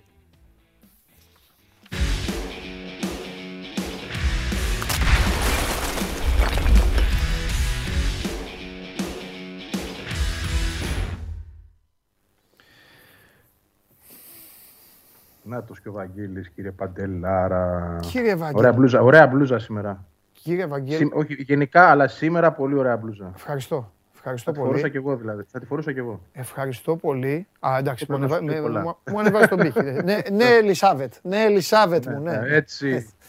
Λοιπόν, ε, το χαμόγελο, το χαμόγελο και τον αέρα αυτό τον έχει δικαιωματικά γιατί, ρε παιδί μου, δεν τα βλέπω τα φιλικά, δεν μου αρέσουν τα φιλικά, το ξέρετε, σας το έχω πει πολλές φορές. Αυτό το είδα ευχάριστα. Δεν ξέρω γιατί. Ήταν ποδοσφαιρικό γήπεδο, ήταν, Ναι, ε, αυτό, η κάλυψη ήταν ωραία. ήταν η κάλυψη, Ήτανε, ναι, μπράβο, ήταν μπράβο. κάτι. Αλλά κύλησε, κύλησε ευχάριστα. Ακόμη και το δυσκύλιο δεύτερο ημίχρονο, που λογικό είναι, ήταν επειδή η ΑΕΚ ήταν σχεδόν ίδια στο πρώτο ημίχρονο και αυτοί γνωρίζανε τι, ε, τέλος πάντων γνωρίζανε ποιοι είναι και για την εποχή παίξανε. Σίγουρα ήταν βέβαια το ότι τα πόδια ακόμα, να πω κάτι τώρα σε αεκτζίδες, γιατί μου έχουν στείλει κάτι φίλοι μου αεκτζίδες και μου λένε πω πω πετάγαμε. Να πω κάτι παιδιά, ότι η ΑΕΚ τώρα ξεκίνησε. Η ΑΕΚ μπήκε να παίξει, σας έχω ξαναπεί την ιστορία. Όλοι, αν πάτε να τρέξετε τώρα κάπου όλοι και έχετε να τρέξετε πάρα πολύ καιρό, το σημερινό θα το βγάλετε. Αν πάτε να τρέξετε αύριο, θα είναι δύσκολο. Μεθαύριο ακόμη πιο δύσκολο. Οπότε μην νομίζετε ότι δεν θα βαρύνει η ομάδα. Η ομάδα θα βαρύνει. Τώρα τα υπόλοιπα. Ο γονατιστός μαέστρος και όλα τα άλλα, εγώ αυτά το Βαγγέλη τον κυνηγάω και το ξέρει. Οπότε δεν λέω κουβέντα, θα τον αφήσω μόνος του να απολογηθεί, να τα πει μόνος του. Ότι ήταν γονατιστός είπαμε, δεν είπαμε κάτι άλλο. Εντάξει. Κοίτα τι ωραίο. Ρε. Δεν το βλέπεις συχνά αυτό. Ναι, Είναι επί 90 λεπτά. Εντάξει, αν δεν ήταν 90, ήταν τα 75. Okay, Ναι. Να μην είμαι και υπερβολικός. ναι. Εκεί έμεινα εγώ. Δεν, τίποτα άλλο εγώ δεν κρατάω. Αγωνιστικά να Ναι. σου πω κάτι, Παντελή, δεν κρατάω τίποτα. Ναι. Επιμέρους πράγματα μόνο. Εννοώ, ε, δεν θα σου πω ότι πέ- έπαιξε μπαλάρα η ΑΕΚ, θα ήταν και αδύνατο. Έτσι. Ναι. Μου άρεσε πάρα πολύ όμως ότι ήταν ε, μια παρέα, Ναι. ποδοσφαιρική παρέα στο γήπεδο και μια ομάδα συγκροτημένη. Ότι η ίδια άμυνα ήταν αυτή που ήταν και πέρσι και δεν έφαγε φάση. Γιατί έπαιζαν όλοι για την άμυνα και όχι μόνο οι πίσω, γιατί δεν φταίνε πάντα μόνο οι πίσω. Ναι. Έτσι. Λοιπόν, δεν ήταν ακριβώς όλοι οι περσινοί, γιατί ήταν και δύο οι οποίοι για μένα έκαναν πολύ μεγάλη διαφορά στο πρώτο ημίχρονο. Δηλαδή, ο, ο, Γε- ο, ε, Γιόνσον ήταν στα μάτια μου ο Σιμόες της πρώτης παρουσίας του στην ΑΕΚ, της πρώτη- των πρώτων δύο ετών του στην ΑΕΚ. Ε, δεν λέω ότι είναι ίδιο επίπεδο ή είναι καλύτερος, χειρότερος κτλ. Αλλά ήταν ένας παίκτης κολόνα μπροστά από τα στόπερ. Ο Σιμόες ήταν κολόνα για μια εποχή. Ε, Άσχετα πώς το είχε ο καθένας στο κεφάλι του, εγώ τον Σιμόε πραγματικά τον τιμώ πάντα και θεωρώ ότι ήταν το καλύτερο εξάρι που είχε η ΑΕΚ τα τελευταία 15 χρόνια. Λοιπόν, ήταν ε, τέτοιο επίπεδο και πιστεύω ότι είναι και καλύτερος ποιοτικά και αυτό το δούμε στην πορεία γιατί σε ένα πρώτο μάτι δεν γίνεται. Α, Περισσότερο με εντυπωσίασε ο Γκατσίνοβιτ, γιατί εγώ το είχα πει και σε μια εκπομπή εδώ, δεν τον είχα δει τον παίχτη στον Παναθηναϊκό και δεν, δεν μπορώ να έχω ε, εικόνα για κάποιον που δεν έχω δει. Αλλά το πώς μαρκάρει, το πόσο ένταση βγάζει, το πόσα κλεψίματα έκανε κοντά στη γραμμή του, ε, της μεγάλης περιοχής του αντιπάλου, το πώς ε, προσπαθούσε να συμμετέχει στο οργανωμένο παιχνίδι και πώς νευρίαζε ακόμα στι στιγμές που δεν γινόταν αυτό που ήθελε. Είδα πράγματα τα οποία λείπουν από την ΑΕΚ πάρα πολύ. Έτσι. Η ένταση, το πάθος, το τρέξιμο, η πίεση, ε, όλα αυτά τα πράγματα δηλαδή που, που μου έδειξε ο Κατσίνοβιτς και ευελπιστώ ότι θα έχει και καλύτερα πράγματα να μας βγάλει και στο δημιουργικό κομμάτι γιατί η ΑΕΚ τον θέλει και εκεί. σαφώς. Γενικότερα, ε, για να κλείσω τα του φιλικού, νομίζω ότι ήταν μια εικόνα ομάδας. Αυτό κρατάω, τίποτα περισσότερο. Δεν θα πω φοβερά πράγματα. Ήταν μια εικόνα ομάδας όμως που για την ΑΕΚ αυτό είναι βελτίωση. ναι. Και φαίνεται ότι αυτό το πράγμα χτίζεται γύρω από την οτροπία του προπονητή, ο οποίος, ε, αν θυμάσαι καλά και στην κουβέντα που κάναμε μετά τη συνέντευξη τύπου, όπου είπαμε ότι ε, δεν είπε τίποτα ποδοσφαιρικό, φαίνεται ότι αυτά τα πράγματα στα οποία εστίασε είναι και αυτά τα οποία ήδη αρχίζουμε να βλέπουμε ότι αλλάζουν στην ομάδα. Περισσότερο μαζί οι παίκτες, δεμένοι. Θα σταθώ και στη φάση που έπιασε το πέναλτι ο Αθανασιάδης και κάναν όλοι λες και είναι εντάξει, επίσημο μάτς και έπαιζε κάποιο ντέρμπι στη Νέα Φιλαδέλφια. Εντάξει, ψυχολογία. Και, ναι, ψυχολογία, ρε παιδί. Μια, μια άλλη ΑΕΚ, μια άλλη νοοτροπία. Μακάρι να το δούμε και στη συνέχεια. Είναι ένα καλό πρώτο δείγμα. Μένω σε αυτό και τίποτα άλλο. Εντάξει, δεν, ποδοσφαιρικά τώρα το. Τι να πούμε. Καταρχάς Έχω- δεν θα είναι αυτή η ΑΕΚ. έτσι. Έχω πει πολλές φορές, ε, έχω πει πολλές φορές ε, καλές κουβέντες για αυτό το παιδί, ε, γιατί πήρε το ρίσκο του και έκανε τον κόσμο του Champions League ε, να μιλήσει για αυτόν. Ε, άσχετα άμα αυτό δεν εξαργυρώθηκε, για ένα μυστήριο τώρα πω, τέλος πάντων, αλλά... Εννοείς με μεταγραφή. Ναι, ναι, αλλά θα το πω έτσι όπως μου βγαίνει. Εντάξει, νωρίς είναι ακόμα. Επειδή αδικήθηκε, νομίζω. Ναι, εντάξει, νωρίς είναι ακόμα. Νομίζω αδικήθηκε στο προηγούμενο του πέρασμα. Ε, θεωρώ ότι ο Στάνκοβιτς θα έχει προβλήματα φέτος με τον ε, Αθανασιάδη. Ναι. Και αυτό Μακάρι είναι, να έχει πάρα, κα- αυτό είναι πάρα πολύ καλό για την ΑΕΚ και επειδή υπάρχει και η τύχη η ΑΕΚ να έχει έναν ολοκένουργιο προπονητή που τους βλέπει όλους από το μηδέν, γιατί αν είχε προπονητή τον Αρναούτογλου πέρυσι και ο Μιλισανίδης είχε κάνει μια αλφα πορεία ο Αρναούτογλου και τον κράταγε, είναι λογικό και μη καταδικαστέο να πει ο Αρναούτογλου, εντάξει, Στάνκοβιτς, πρώτος στο μυαλό μου, με αυτόν την τελείωσα τη σεζόν, με αυτόν. Ο Αλμίδα ήρθε, και εσύ αν πήγαινες στον Αλμίδα και του έλεγε Με βλέπεις έτσι όπως είμαι, παίζω εγώ στην ομάδα, ο Αλμίδα θα σε έβαζε να, να θα σε δοκιμάσει, να ήσουν μέσα, άμα του λέγε ότι είσαι παίκτης. Θέλω να πω ότι τους έχει όλους από το μηδέν. Οπότε νομίζω έχει- ότι είναι κοίτα, ευκαιρία ε, του ε, Αθανασιάδη. Ναι. Υπάρχει, υπάρχει και ιστορία πίσω από αυτό.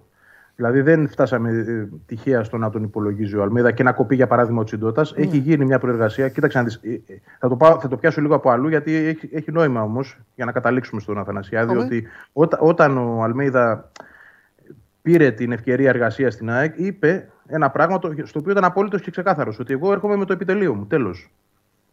Δεν θέλω άλλους. Το θυμάμαι που το είπες, ναι. Του είπε ο Μελισανίδη, μα έχουμε και εδώ δικά μας παιδιά να τα δεις. Ο Μιχαηλίδης, ο ένας. Όχι. Δεν υπάρχει Μιχαηλίδης, δεν υπάρχει. Υπάρχει Ρόα εδώ. Ο Ρόα θα είναι αυτός που θα δει τους τερματοφύλακε. Ο Ρόα θα μου πει τι θα κάνω και εγώ το Ρόα ακούω. Και αυτό άκουσε. Δηλαδή, ο Ρόα, όπως ήρθε εδώ ε, μα, μαζί με το Ρόα και ο Αλμέιδα και είδαν τα παιχνίδια της ΑΕΚ, ο Ρόα κοιτούσε τους τερματοφύλακε της ΑΕΚ. Κάνα δίμηνο τώρα. Είδε τον Τζιντότα. Είδε τον Αθανασιάδη στα παιχνίδια ε, τα περσινά που έκανε στη Μολδαβία. Είδε φυσικά τον Στάνκοβιτς και κατέληξε στο συμπέρασμα ότι εδώ υπάρχουν δύο τερματοφύλακες που θα πρέπει να πάνε στην προετοιμασία. Συν τους δύο μικρούς. Ο Στάνκοβιτς, που έχει και το μεγάλο συμβόλαιο, και, και ασφαλώς ο Αθανασιάδης, τον οποίο εκτίμησε πολύ περισσότερο από τον Τζιντότα. Δική του ήταν η απόφαση και η τυφλή εμπιστοσύνη του Αλμίδα στο, στην ομάδα του, γι' αυτό έφερε και έξι άτομα μαζί. Ναι. Έτσι δείχνει και τον τρόπο που δουλεύει. Αν δεν του έλεγε ο Ρώα π.χ., μπορεί να μην έκανε τίποτα. Ναι. Αν έκανε ό,τι του έλεγε διοίκηση. Αν είχε έρθει δηλαδή ένας προπονητής χωρίς επιτελείο δικό του και η ΑΕΚ του έλεγε ότι ξέρεις κάτι, ε, έχουμε τρεις, εμείς προτιμούμε τον Τζιντότα. Λέω τώρα ένα τυχαίο παράδειγμα. Mm-hmm. Όχι τον Αθανασιάδη, mm-hmm. μπορεί να έπαιρνε τον Τζιντότα. Όμως εδώ υπήρξε μελέτη. Ο Ρώα έκανε τη μελέτη, ο Ρώα είναι αυτός που αποφάσισε και ο Ρώα θεωρώ ότι στο τέλος της ημέρας και ε, στο ξεκίνημα μάλλον της νέας εποχής στο γήπεδο είναι αυτός που θα πει στον Αλμίδα ποιος πρέπει να παίξει. Ποιο κατά τη γνώμη του πρέπει να παίξει. Έτσι. Ναι. Και έτσι πρέπει να είναι και οι προπονητέ τερματοφυλάκων. Εκείνοι πρέπει να αποφασίσουν. Ναι, ναι, συμφωνώ. Ωραία. Για πάμε σε κάτι άλλο για να βγάλουμε στη συνέχεια να πάμε στο, στο Φιδέλη, γιατί σε λίγο θα ξεκινήσει και η κλήρωση του Ολυμπιακού. Πες μου τώρα, στα, εντάξει, την ομάδα θα τη δούμε, θα τη χαζέψουμε. Πότε, πότε έχει πάλι; Στις 20 νομίζω είναι το επόμενο, αν θυμάμαι σωστά. Α, ναι. 20. Μεθαύριο δηλαδή. θυμάμαι σωστά. Τώρα εντάξει, εντάξει, Ευαγγέλη, μην τρέλνεσαι. Ε, ε, ε, νομίζω είναι στις 20. Εντάξει. Με τα ψαξίματα, Βαγγέλη, τι γίνεται, με τα στόπερ, τι γίνεται; Κοίταξε, ο, αυτά που λέγαμε στην εκπομπή. Ο Μίτογλου του βάλε δύο γκολάκια. Εγώ βάζω και το πρώτο στο Μίτογλου. έτσι. Μπράβο. Το χρόνο. 1,5 το βάλε σίγουρα. Ναι, 1,5. Έτσι είπα. Και εγώ στην αρχή της εκπομπής έτσι είπα. Με 1,5 ναι. γκολ του Μίτογλου. Ο Μίτογλου, ναι, εντάξει, θεωρώ ότι θα την έχει τη θέση του στην ομάδα ναι. γιατί εντάξει, έδειξε κάποια πράγματα από πέρυσι. Θέλει πολύ βελτίωση. Ναι. Ε, δουλεύει όμως πολύ και το κορμί του, αν δεις τώρα εδώ από τη ναι. φωτογραφία αυτή φαίνεται. Ακόμα ναι. πιο δεμένος είναι από πέρυσι. Ναι. Δουλεύει και πολύ σε αυτό το κομμάτι. Το ξέρω δηλαδή και το μεταφέρω ότι ε, το παιδί αυτό δουλεύει πάρα πολύ. Τώρα την εξέλιξη στο γήπεδο θα τη δούμε και με τα βάση των φίλων του Αλμίδα. Λοιπόν, για τον Πλάνιτ θα πω ότι την ημέρα που ήμασταν στο στούντιο μαζί, σου είπα τους δύο τρόπους και σου είπα ότι η ΑΕΚ έχει κάνει μια ε, πάρα πολύ καλή πρόταση. Έχει πιάσει τον παίχτη. Ο παίχτη το παραδέχεται. Το είπε και στους ανθρώπους. Δηλαδή, κυκλοφορεί ρεπορτάζ πλέον στο Ισραήλ ότι η ΑΕΚ μου δίνει 700, εσείς μου δίνετε 500 με αύξηση 500, γιατί 400 παίρνει. Θέλω να πάω στην ΑΕΚ. Ε, Νομίζω ότι η έχει το πάνω χέρι ξεκάθαρα. Αν όμως φτάσει η Μακάμπη στο σημείο να του δώσει αυτό το συμβόλαιο, θα είναι ε, τρομερή υπέρβαση για εκείνη. Δεν το έχει κάνει για κανέναν παίκτη. Δεν υπάρχει παίκτης που να έχει τέτοιο συμβόλαιο στην ομάδα. Εντάξει, μπορεί να γίνει μια ανατροπή. Ε, αλλά όπως σου είχα πει, μάλλον μετά τα παιχνίδια με τον Ολυμπιακό, αυτή η μεταγραφή θα προχωρήσει. Λοιπόν, και κάτι τελευταίο. Ναι. Γιατί ξεκινάει από λεπτό σε λεπτό η κλήρωση, αλλά δεν, δεν υπάρχει περίπτωση να μην αναφερθώ σε αυτό. Καραφλό βέλος. Έτσι. Θέλω αυτό να το φινάλε σήμερα. Από εκεί πρέπει να ξεκινήσουμε βέβαια, αλλά εντάξει, το καλύτερο για το, τέλος. Το γλυκό στο τέλος το φέρνουμε στο τραπέζι. Έτσι, σωστό. Για πες. Λοιπόν, βρέθηκε αυτή η λύση. Ναι. Εντάξει, είναι πολύ σοβαρό το οικογενειακό ζήτημα για να μπούμε σε λεπτομέρειες, αλλά το εξηγήσαμε την άλλη φορά ότι η ΑΕΚ έψαχνε τον τρόπο να φέρει τον παίκτη εδώ με την οικογένειά του και να εξασφαλίζονται κάποιες απαραίτητες προποθέσει ναι. για να, να λύνεται το πρόβλημα κατά το δυνατόν στην Ελλάδα. Ναι. Λοιπόν, Φαίνεται ότι αυτό έγινε. Δεν υπήρχε περίπτωση να τον δεχθεί ο Αλμέιδα στην ε, Ολλανδία mm-hmm. χωρίς να είναι ξεκαθαρισμένο ότι μένει στην ομάδα. Ναι. Χωρίς αλλά. Δεν υπάρχουν εδώ ναι μεν αλλά. Τελείωσε η ιστορία. Ναι. Δηλαδή ο Αλμέιδα πήρε από την ΑΕΚ το OK ότι ο παίκτης είναι σε εμάς, αφοσιωμένος σε εμάς. Και ήταν η μόνη προπόθεση που είχε θέσει. Παρά το γεγονός ότι ο ίδιος ο Αλμίδα είχε, ε, πώς να σου το πω, σηκώσει και μπαϊράκι για να μείνει ο, ο ναι. Τον θέλει πολύ τον παίκτη. Ναι. Λοιπόν. Για να είναι εκεί σημαίνει ότι λύθηκε το θέμα. Ο Άμραμπατ μένει. Θα δούμε αν θα ισχύσει και αυτό που είχε αποκαλύψει το Σπορ 24, ότι υπάρχει, ο Αντώνης Κονομίδη συγκεκριμένα, ότι υπάρχει πρόταση και για επιπλέον ένα χρόνο στο τραπέζι. Μάλιστα. Να γίνει δηλαδή το συμβόλαιο του διαιτέ. Πολύ ωραία. Λοιπόν, Βαγγελάρα, Αύριο, αύριο πιο αναλυτικά. πολλά. Πολλά, Πολλά και πολλά, τα περισσότερα. λέμε. Έγινε. Και για τις Για μεταγραφές χαρά. ακόμη περισσότερα. Είναι λίγο στριμωγμένα σήμερα στην ε, εκπομπή τα πράγματα και η ΑΕΚ, ε, για, να είμαστε και ψυχροί τώρα, η ΑΕΚ πληρώνει το ότι δεν, είναι, δεν παίζει Ευρώπη. Ε, αυτό είναι το τίμημα τώρα, ε, όταν δεν βγαίνει σε Ευρώπη. Για τους άλλους ήμασταν πιο αναλυτικοί. Λοιπόν, πάμε στο, πάμε στο Δημήτρη, για να μην τα λέω μόνος μου, αν τον έχετε. Δώστε, δώστε μου λίγο το Δημήτρη.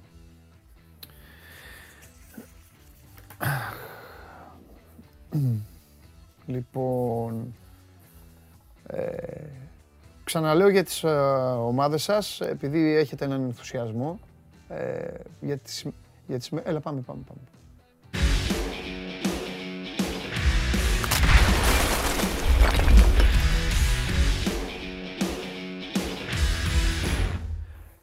Λοιπόν, μόλις αρχίζει η κλήρωση, γεια σου Δημήτρη μου.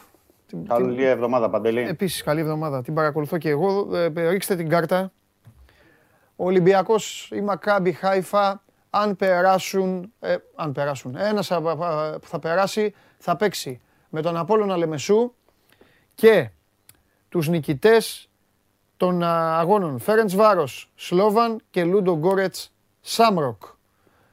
Είναι αυτό που λέγαμε Δημήτρη, ότι υπό προϋποθέσεις μπορεί στην επόμενη φάση, ε, βγήκε η κλήρωση, παίζει με τον Απόλλωνα Λεμεσού. Ο, Μάλιστα. ο, η κάρτα λοιπόν μπορεί να φύγει. Ε, ο νικητής του Μακάμπι Ολυμπιακός παίζει με τον α, Απόλλωνα ε, Λεμεσού. Μπαμ μπαμ. Ωραία. Ισραήλ και μετά Κύπρο. Ισραήλ και μετά Κύπρο. Κάτσε να το κλείσω κι εγώ. Δεν υπάρχει λόγος να έχω ανοιχτό εδώ. Μμ. Ναι, γιατί το είχα και εγώ ανοιχτό. Ναι. Με λίγο καθυστέρηση λόγω του ίντερνετ και όλα τα υπόλοιπα. Ε, ωραία.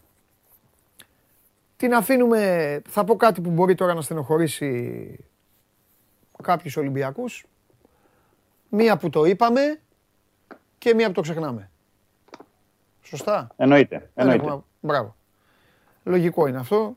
αυτό. Αυτό θα κάνουν και στο Ρέντι, αυτό θα κάνουν και στη Χάιφα.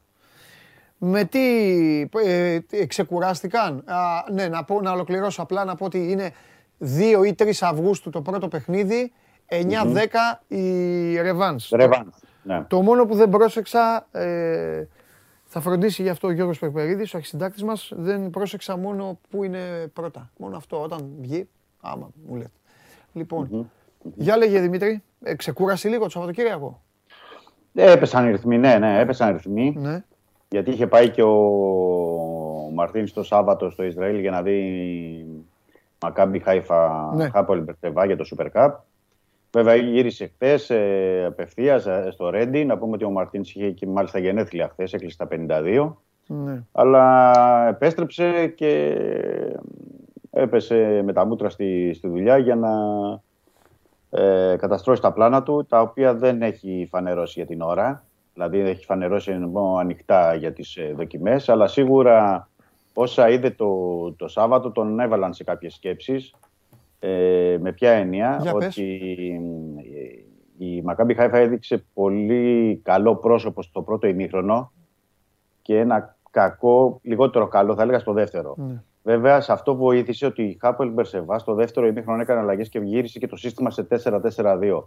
Ε, οπότε ε, δεν είμαι σίγουρος ότι το 4-3-3 που αυτή τη στιγμή φαντάζει ως ε, φαβορή, ως σύστημα για τον Ολυμπιακό, για το παιχνίδι με τη Μακάμπη, αν θα εφαρμοστεί κιόλας ή η Χάποελ ε, Μπερσεβά έδωσε το αυτό του 4-4-2 στον Μαρτίνς και τον βάλει σε σκέψη να παίξει και με τον Αμπουμπακάρ Εντάξει. και με τον ε, Ελαραμπή στην επίθεση. Θα Εδώ το βέβαια δούμε. να, πω, να πούμε ότι ο Μαρτίνς ε, είδε ένα χαλασμένο παιχνίδι. Ε, τι εννοώ χαλασμένο, τη χρησιμοποιώ αυτή την έκφραση όταν ξαφνικά μπαίνουν οι δύο ομάδες και μπαίνει γκολ ε, ε, ε, πριν συμπληρωθούν πέντε λεπτά.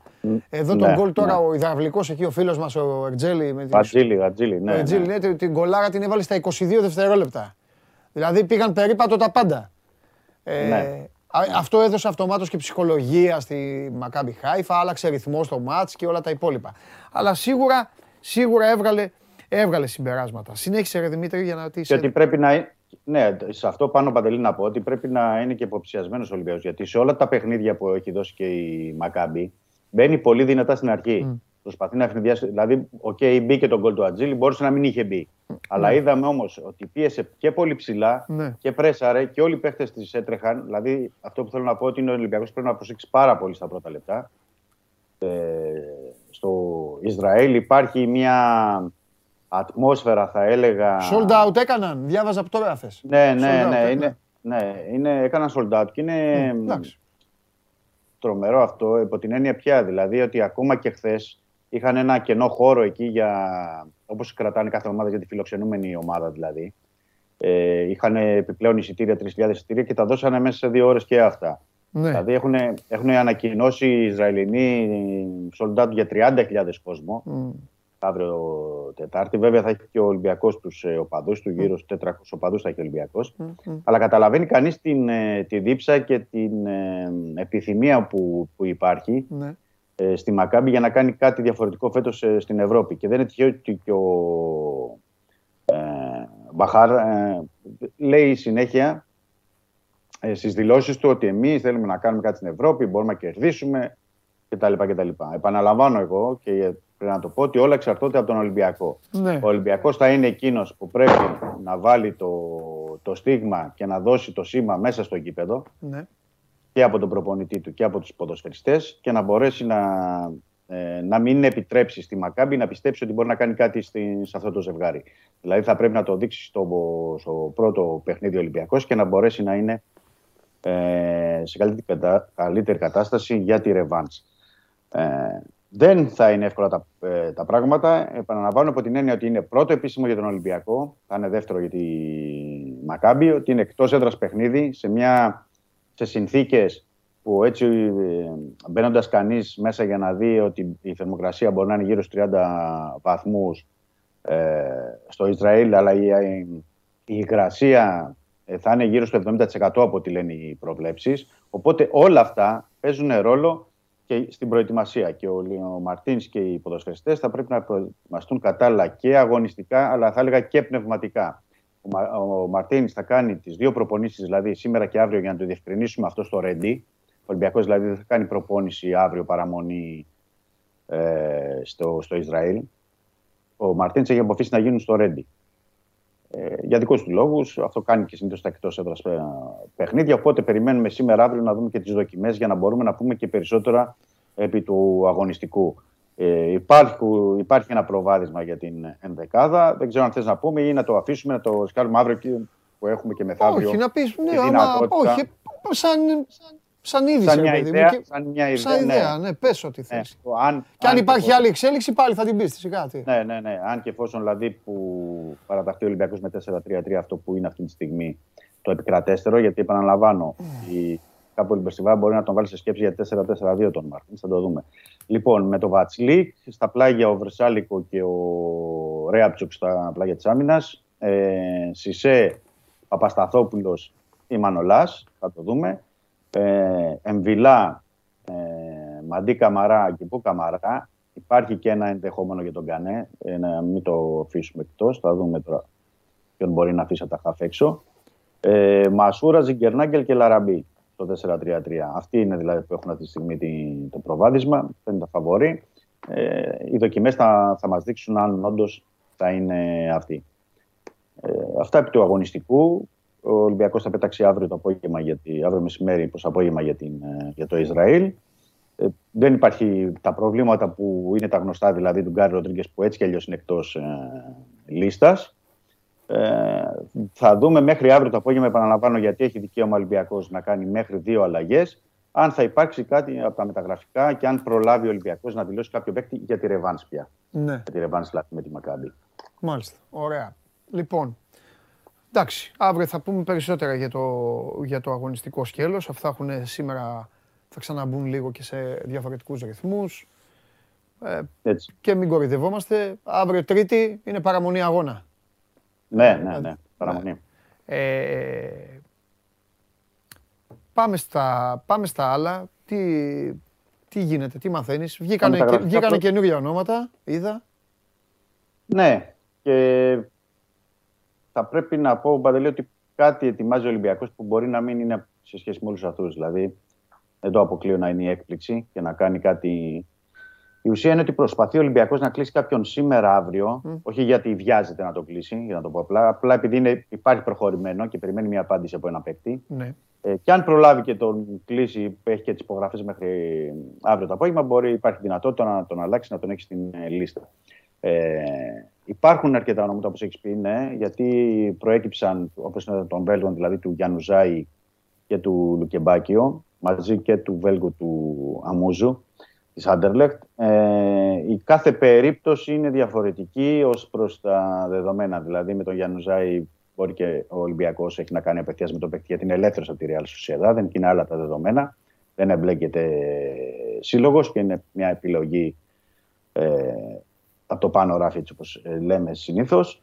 Ε, για τον Λουκεμπάκιο υπάρχει η διαφοροποίηση ότι η Χέρτα ε, θέλει να τον κρατήσει προς το παρόν, ε, τουλάχιστον μέσα στο καλοκαίρι, γιατί ακόμα δεν έχει ξεκαθαρίσει τι, τι θα κάνει. Το σκέφτονται στη Χέρτα γιατί αφενός μεν ε, θεωρούν ότι μπορεί να δώσει πράγματα, θέλουν να του δώσουν μια ακόμα ευκαιρία. Από την άλλη, καταλαβαίνουν και οι ίδιοι ότι δεν μπορούν να πάρουν και τα χρήματα όπως έχει εξελιχθεί αυτά που έχουν δώσει. Δηλαδή, να θυμίσω ότι πριν τρία χρόνια η Χέρτα έδωσε 20 εκατομμύρια και πήρε το Λουκεμπάκιο από τη Watford.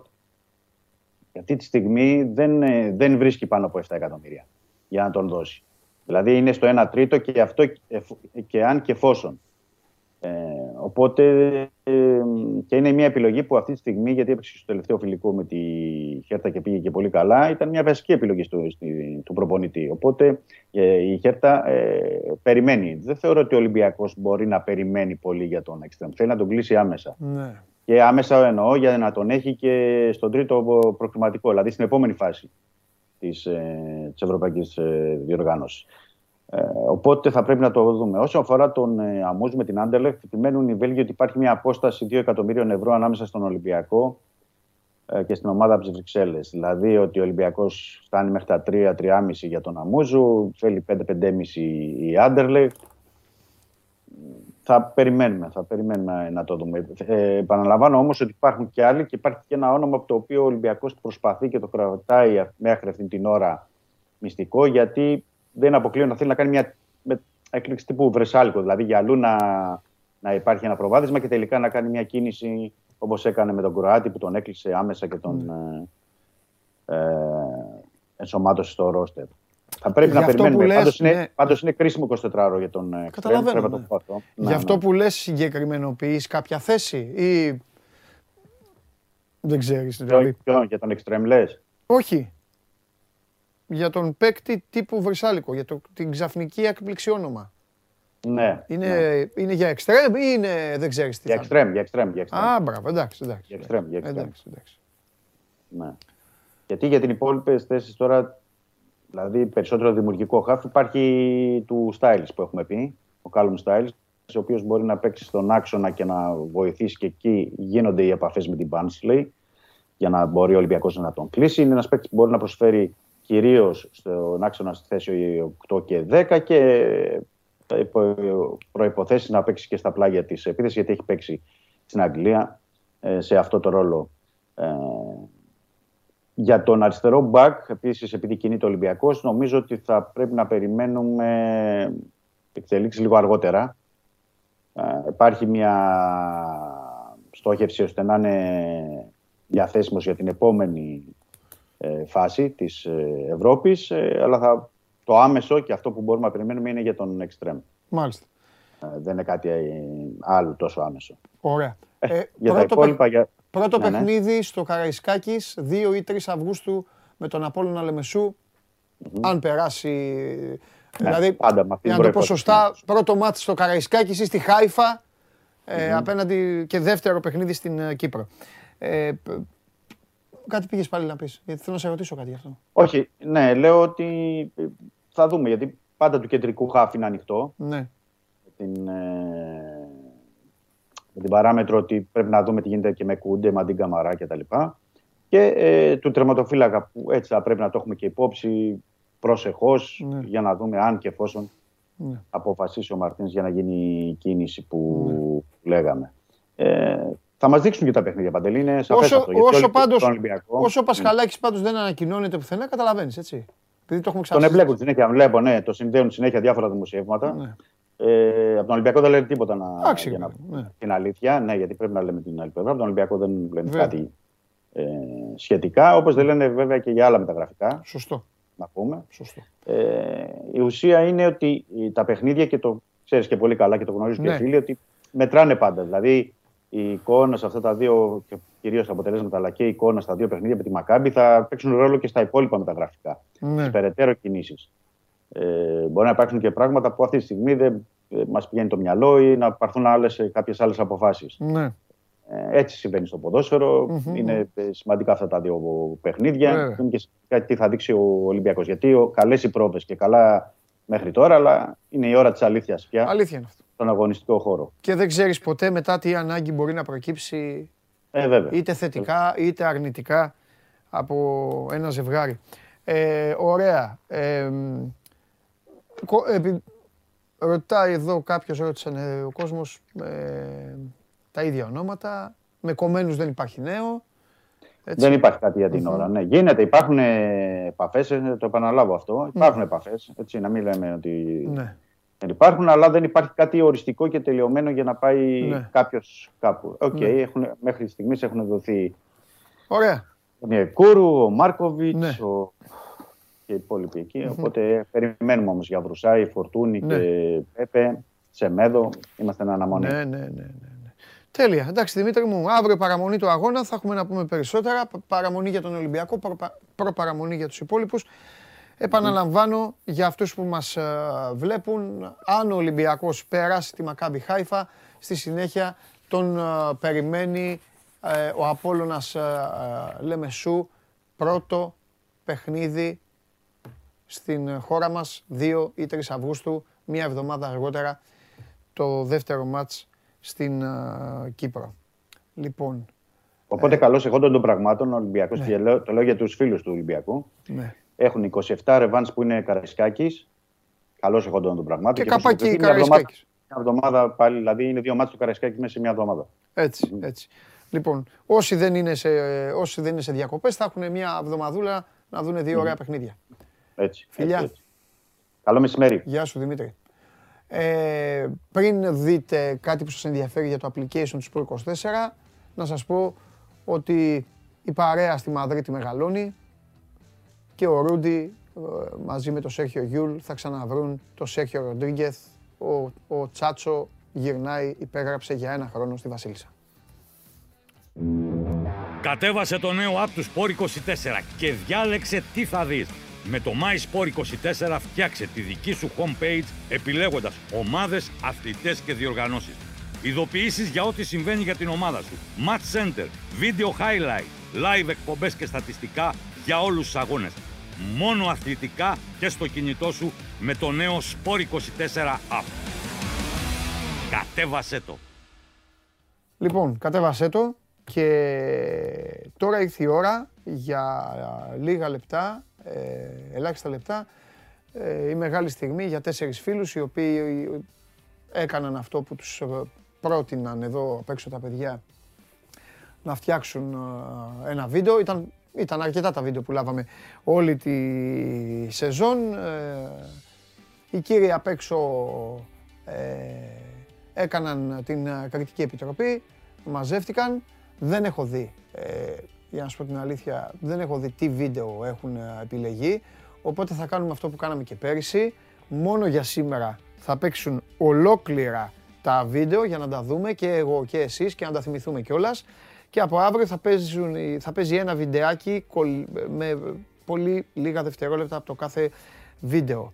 Ε, το Final Four ξεκίνησε. Πρώτα απ' όλα όμως να δούμε τι θα κερδίσει αυτός που θα κερδίσει το Final Four. Να το εδώ, μία πενθήμερη απόδραση για δύο άτομα στο ναύπλιο με όλα τα έξοδα πληρωμένα. Βλέπω εδώ τα αβέρνα, ε, τα φανάρια, φαγητό δηλαδή άφθονο, ζεις εδώ, η διαμονή και χαλιβελάκης με γεμάτο το ρεζερβουάρ.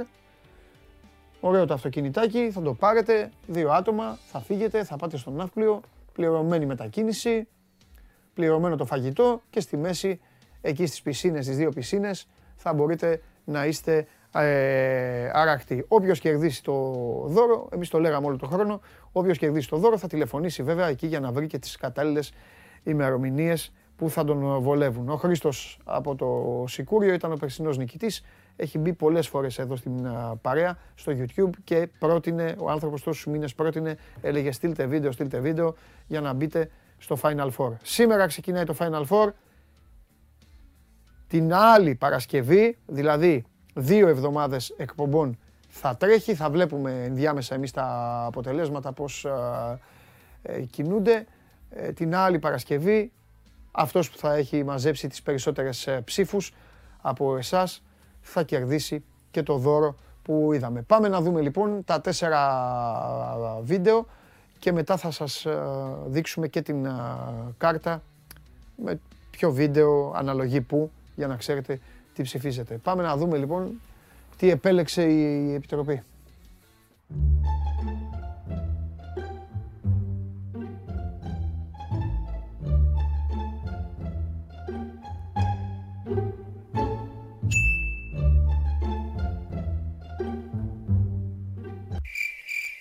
One hour later. Two hours later. One eternity later. After.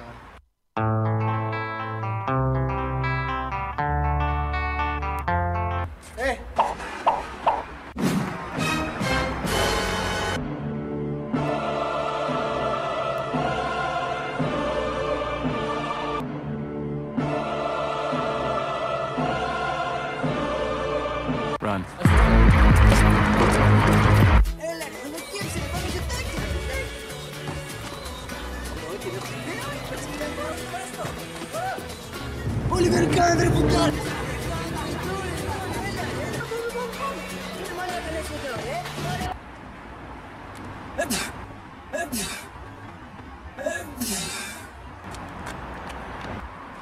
Άντε πάμε, πάμε, πάμε.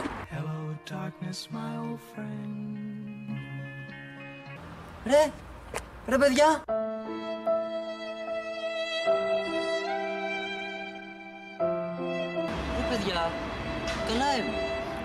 Τη φωτογραφία του κύριου αυτόν τον κυριούλη. Καλησπέρα, Παντελή.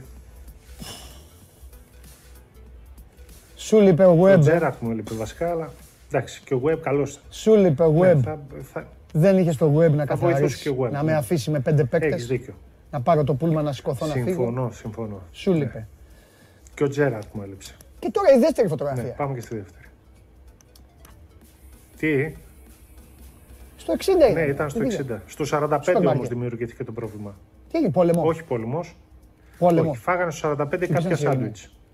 Γιατί φαίνεται. Και στο 60, 60. στο 60 τους έπιασε κόψιμος. Στο 60. Και τρέχαν και δεν φτάνανε παντελή.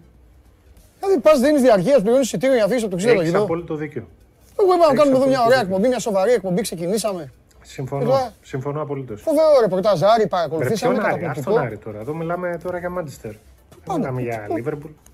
Όχι, για Άρη, συγγνώμη. Έχεις δίκιο. Ρε, ήθελα να δουν το. ε, Αλλά- Ήθελα να δουν το. Είχε το Ολυμπιακό Πάοκ. ε, Ολυμπιακός Να ΠΑΟΚ, ακούσουν. παιδί, Ματ τώρα, τι Σέντερ. είναι αυτά που λες. Να ακούσουν και την περιγραφή. Όχι, όχι.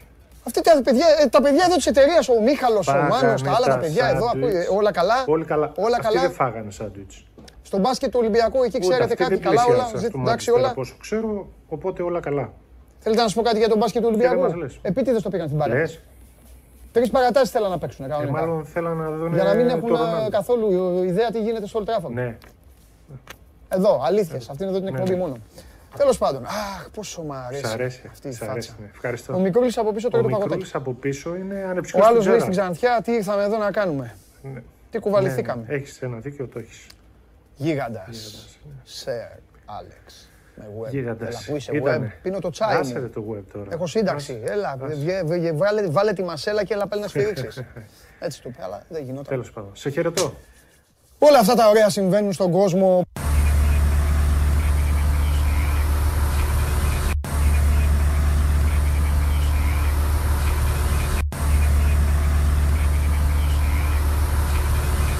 Φώτη τι βλέπουμε, ε; Πού είναι ο Παντελής; Πούντος. Νάτος. Λοιπόν, ρίξτε και την κάρτα, παιδιά. τον Ιωαννίδη, δεν μπορεί. Από τον πόνο του με τη United, τι έχει τραβήξει. Λοιπόν, ποιος θέλει να κερδίσει το δώρο για το καλύτερο βίντεο της σεζόν, ε, sport24.gr, κάθετος vote. Όσοι θέλετε, θα στείλετε έναν άνθρωπο ε, στο ναύπλιο με όλα πληρωμένα. Α, Β, Γ, Δ, αύριο το κάθε βιντεάκι πάλι, αλλά όχι αύριο ένα βίντεο θα παρουσιάζεται κάθε μέρα ένα βίντεο με μαζεμένα λίγο. Για να καταλαβαίνω ότι το βίντεο νούμερο Β θέλετε να το βλέπετε συνέχεια, αλλά ο πόνος του και ο καημός του ήταν αυτός που τον οδήγησε. Τον, ε, ο, ο Κώστας δεν είναι αυτός που είχε φτιάξει και το άλλο που μου μίλαγε η φωτογραφία του Κλόπ. Και μου μίλαγε. Αυτό το βίντεο, αυτό το, βίντεο το, το, έχουμε, το έχουμε τώρα πρόχειρο. Λίγο να το δω. Που έχουμε, επειδή έχουμε χρόνο. Λίγο να δω αυτό, να πάμε και στον Τρίγα και τέλος. Πήγαινε ρε Νικήτα λίγο. Ε, να δούμε λίγο αυτό το βίντεο. Ε, λοιπόν, όχι δεν διαγωνίζομαι εγώ παιδιά, το, το Β είναι ο... Είναι βιντεάκι, το έχει φτιάξει, αυτό το έχει φτιάξει, έχει, έχει κολλήσει τον εαυτό του με την εκπομπή, έτσι, στο Β. Αν δεν το καταλάβατε κάποιοι. Έχει κάνει δουλειά δηλαδή ο άνθρωπος. Είναι μετά το, την τεσσάρα. Πόσα, πόσα, πόσα τους βάλαμε εκεί; Τέσσερα, πέντε, πόσα τους βάλαμε; Χάθηκε ο λογαριασμός. Εκεί και πήραζα εγώ και πήρε το βίντεο και το, και το έκοψε. Λοιπόν, θα προλάβει ο Νικήτας ή να πάμε στον Αλέξανδρο. Γιώργο, τι θέλεις;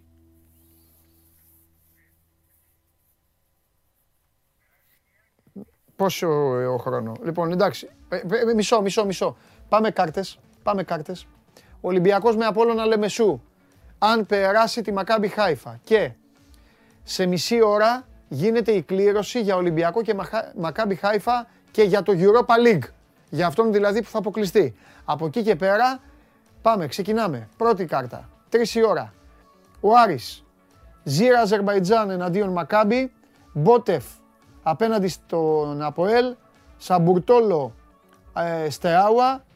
Ζιλ Βισέντε και Βόσμπεργκερ. Αυτοί είναι οι υποψήφοι αντίπαλοι του Άρη εφόσον ο Άρης περάσει την Κόμελ. Ο Παναθηναϊκός θα κληρωθεί ή με τη Ζόρια ή με τους, νικη... ή με τους νικητές των αγώνων Σεντ Τζόζεφς Σλάβια, Μπάτε Μπόρισοφ Κόνιασπορ, Ριέκα Τζουργκάρντεν, Φέχερβαρ Γκαμπάλα. Και ο ΠΑΟΚ, αν περάσει τη Λεύσκη, θα παίξει με τη Λουγκάνο ή τους κερδισμένους από τα παιχνίδια Καϊράτ Κισβάρντα, Άρης Λεμεσουνεύτσι, ε, Βέλες Χάμρουν Σπάρτανς, Ρασίγκουνιόν Τσουκαρίτσκι. Αυτά για την κλήρωση του Europa Conference League στις 3 η ώρα. Ρίχτε και το βίντεο αυτό έτσι απλά για να το, να το θυμηθώ και μετά θα πάμε στον Αλέξανδρο.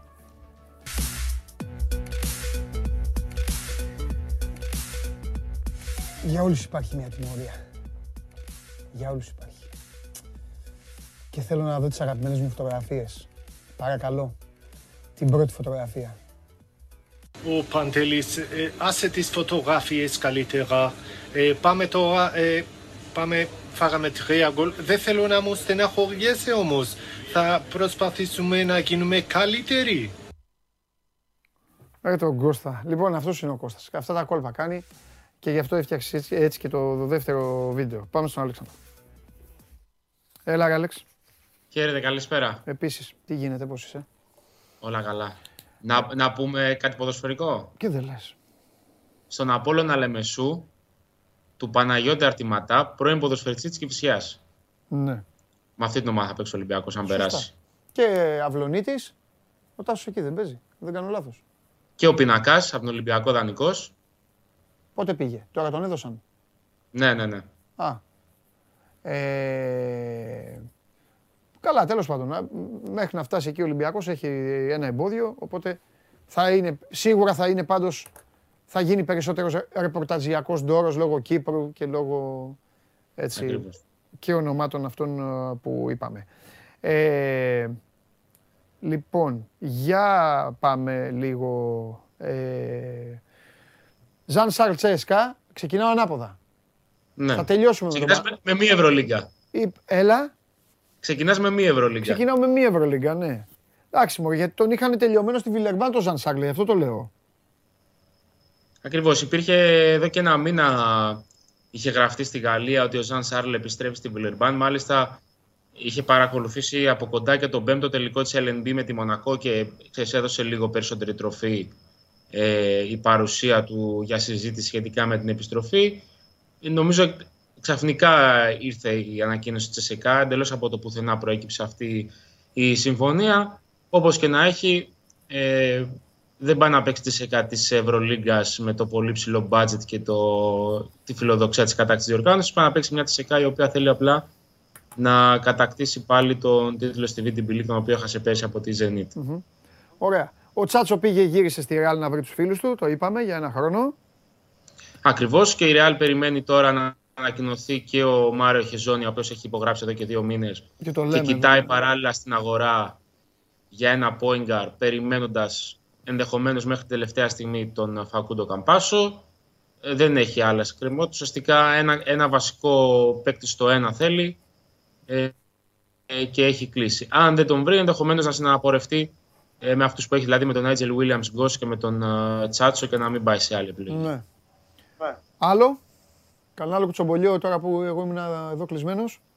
Ε, η Παρτίζαν ανακοίνωσε τον Ματίας Λεσόρ, ε, τον Γάλλο σέντερ, τον οποίο έχει και πέρσι Τον στη ανανέωσε. σύνθεσή της. Ναι. Τον ανανέωσε ακριβώς. Για ακόμα ένα χρόνο ο Γάλλος θα αγωνίσει υπό τις οδηγίες του Ζέλιμιρο Μπρούντοβιτς και η επόμενη ανακοίνωση που θα έρθει, ε, αν δεν τον προλάβει κάποια άλλη ανακοίνωση στη γωνία στην τελευταία στροφή, θα είναι αυτή του Ιωάννη Παπαπέτρου, ο οποίος έχει συμφωνήσει ε, από την ε, Παρασκευή με την ε, ομάδα του Ζέλιμιρο Μπράντοβιτς για να μετακομίσει στη- στο Βελιγράδι και να φορέσει τα ασπρόμαρα της Παρτίζαν.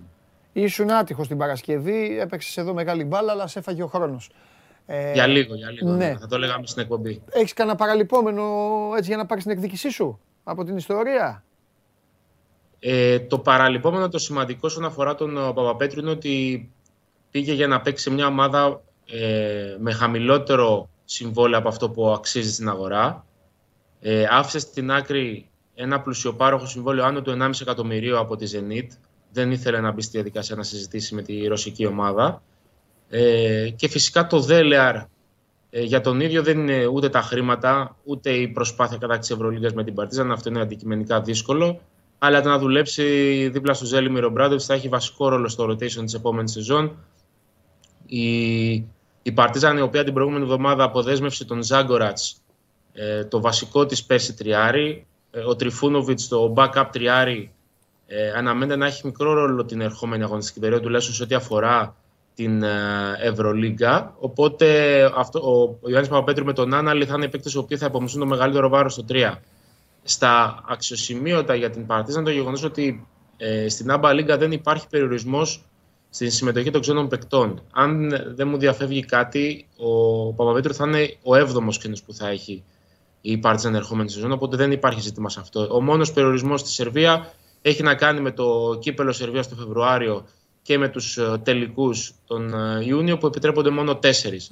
Βέβαια σε αυτό να επισημάνουμε ότι ο Κέβιν Πάντερ έχει αποκτήσει από πέρσι σερβικό διαβατήριο, οπότε παίζει ως γηγενής, δεν υπολογίζεται δηλαδή μέσα στους τέσσερις που θα έχουν δικαίωμα συμμετοχής για το κύπελο και για τους τελικούς της ε, Σερβικής Λίγκας. Ναι. Ωραία. Πάμε και στο του Παναθηναϊκού για να τελειώσουμε. Παναθηναϊκός ο οποίος έχει κλείσει το 80-85% αυτό που ήθελε να κάνει. Είπαμε Ναι. και την προηγούμενη ομάδα του, του, του Γκουντάιτς είχε μπει επί, επί της ουσίας στο σιρτάρι γιατί ήθελε να τελειώνει πρώτα με τους κοντούς που ήταν το μεγαλύτερο του πρόβλημα. Ε, από τη στιγμή που έκλεισε εκεί με τον Άντριο Άντριους, έκλεισε και το βασικό του τεσάρι, τον Ντέρικ Williams, ε, ξαναέβαλε στη συζήτηση την υπόθεση του Αρτούρας Γκουντάιτης. Υπήρχαν και άλλες εναλλακτικές, ε, αλλά η επιθυμία του Ντέγιαν Ράντονιτς ήταν η παρουσία του Γκουντάιτη στην ομάδα την ερχόμενη σεζόν. Γι' αυτό και ο Παναθηναϊκός έτρεξε τις διαδικασίες. Αν δεν προκύψει ε, κάποια πρόπτω, θα μπορούμε, μπορούμε να πούμε ότι θα είναι ο επόμενος που θα ανακοινωθεί από τους ε, πράσινους, θα είναι ο έκτος ξένος της ερχόμενης αγωνιστικής περίοδου. Θα είναι το παίκτης που θα έρχεται πίσω από τον Γιώργο Παπαγιάννη ε, στο rotation και από εκεί και πέρα αυτό που θα απομένει για τους πράσινους είναι κατά κύριο λόγο ένας ξένος στο 3-4. Για να μοιράζει τον χρόνο συμμετοχής και από αυτά που, τα λεπτά που αφήνει ο Ιωάννης Παπαπέτρου, αλλά και να παίζει πίσω από τον Ντέρι Βίλιαμ στην Ευρωλίγκα. Γιατί καλός κακός ο Νίκος Κουγκάς δεν είναι ακόμα έτοιμος για να απομειστεί μεγάλο ρόλο στην ε, Ευρωλίγκα. Και ενδεχομένως ακόμη ένας Έλληνας για το rotation, πιθανότατα ο Γιώργος Καλατζάκη, για να κλείσει έτσι η 14-15 του Παναθηναϊκού της επόμενης σεζόν και να μπορεί, να μπορεί ο Ντέγιαν Ράντονης ε, μέχρι το τέλος του μήνα να ξέρει ακριβώς με ποιους θα έχει να δουλέψει την επόμενη σεζόν. Ε, οπότε να κάνει και τους προγραμματισμούς του και για την προετοιμασία και για όλα τα υπόλοιπα. Ναι. Δηλαδή για σένα ο Παπαπέτρου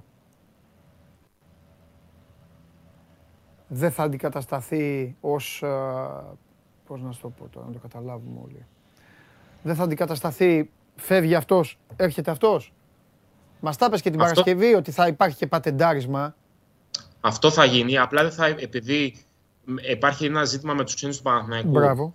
Ε, επειδή υπάρχει έλλειμμα Ελλήνων πρώτης γραμμής, να το πούμε έτσι. Δηλαδή, Ναι. Ελλήνων οι οποίοι θα μπουν στο rotation και θα έχουν ενεργό ρόλο Ναι. σε αυτό, 15-20 λεπτά στην Ευρωλίγκα κατά κύριο λόγο. Ο Παναθηναϊκός υποχρεώνεται να πάει στην ε, επιλογή των 7 ξένων. Ναι. Και επειδή ακριβώς πίσω από τον Derek Williams δεν υπάρχει ξεκάθαρη λύση πρώτης γραμμής για να βοηθάει. Όπως πέρσι, για παράδειγμα, υπήρχε ο Jeremy Evans πίσω από τον Οκάρο White για να δίνει λύσει και στο 4 και στο 5. Μάλιστα. Ε, ο Παναθηναϊκός επιλέγει να πορευτεί με ένα παίκτη ο οποίος θα μπορεί να παίξει με την ίδια άνεση και στο 3 και στο 4. Στην Ευρώπη τέτοιοι παίκτες πάρα πολλοί δεν υπάρχουν. Ε, Κυρίως σωματοδομικά. Γι' αυτό ο Παναθηναϊκός κοιτάζει πάρα πολύ και την ε, αγορά της Αμερικής. Ε, Ενδεχομένως να προτιμηθεί ακόμα και παίκτης ο οποίος δεν έχει την παραμικρή εμπειρία από την Ευρωλίγκα. Το βασικό ε, για τον Ντέγιαν Ράντον είναι ότι όσοι έχουν αποκτηθεί μέχρι στιγμής ε, από τους πράσινους Ναι. έχουν παίξει στην Ευρωλίγκα. Με ξέρεις τον Άντριο Άντριους, ο οποίος βέβαια και αυτός έχει ζήσει τα προηγούμενα χρόνια στο Eurocup και ξέρει τις συνθήκες, τις διαδικασίες, το κλίμα των αγώνων, την ε, αντιπαλότητα που μπορεί να υπάρχει σε ευρωπαϊκό επίπεδο με κάποιους οργανισμούς. Ε, οπότε δεν είναι τόσο μεγάλο πρόβλημα ο τελευταίος που θα αποκτηθεί να έχει ε, έτσι μια άγνοια σχετικά με το τι είναι η Ευρωλίγκα. Μμμ. Υπάρχει η ασφάλεια των υπολείπων ε, και γι' αυτό ε, δεν αποκλείω την κίνηση από την Αμερική. Ούτως ή άλλως, από τη στιγμή που αποκτήθηκε ο Άντρου, τα είχαμε πει και την προηγούμενη εβδομάδα, ο Γκριγκόνης μπορεί να πάρει κάποια λεπτά και στο 3.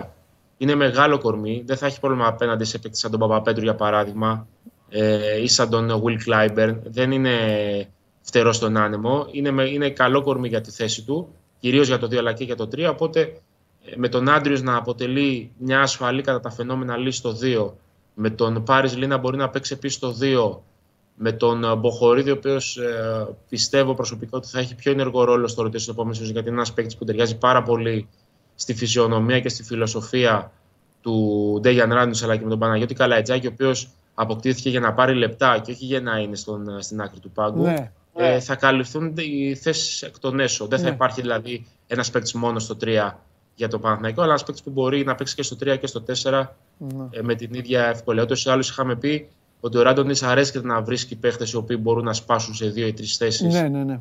ε, στην ε, διάρκεια του αγώνα, γιατί κάνει πάρα πολλές ε, πάρα πολλά, πάρα πολλές αλχημίες, να το πω έτσι, με σχήματα ειδικών συνθηκών, ε, ειδικά όταν η ομάδα του θέλει να ανεβάσει ένταση στην άμυνα και να χαλάσει το ρυθμό του Ναι. αντιπάλου.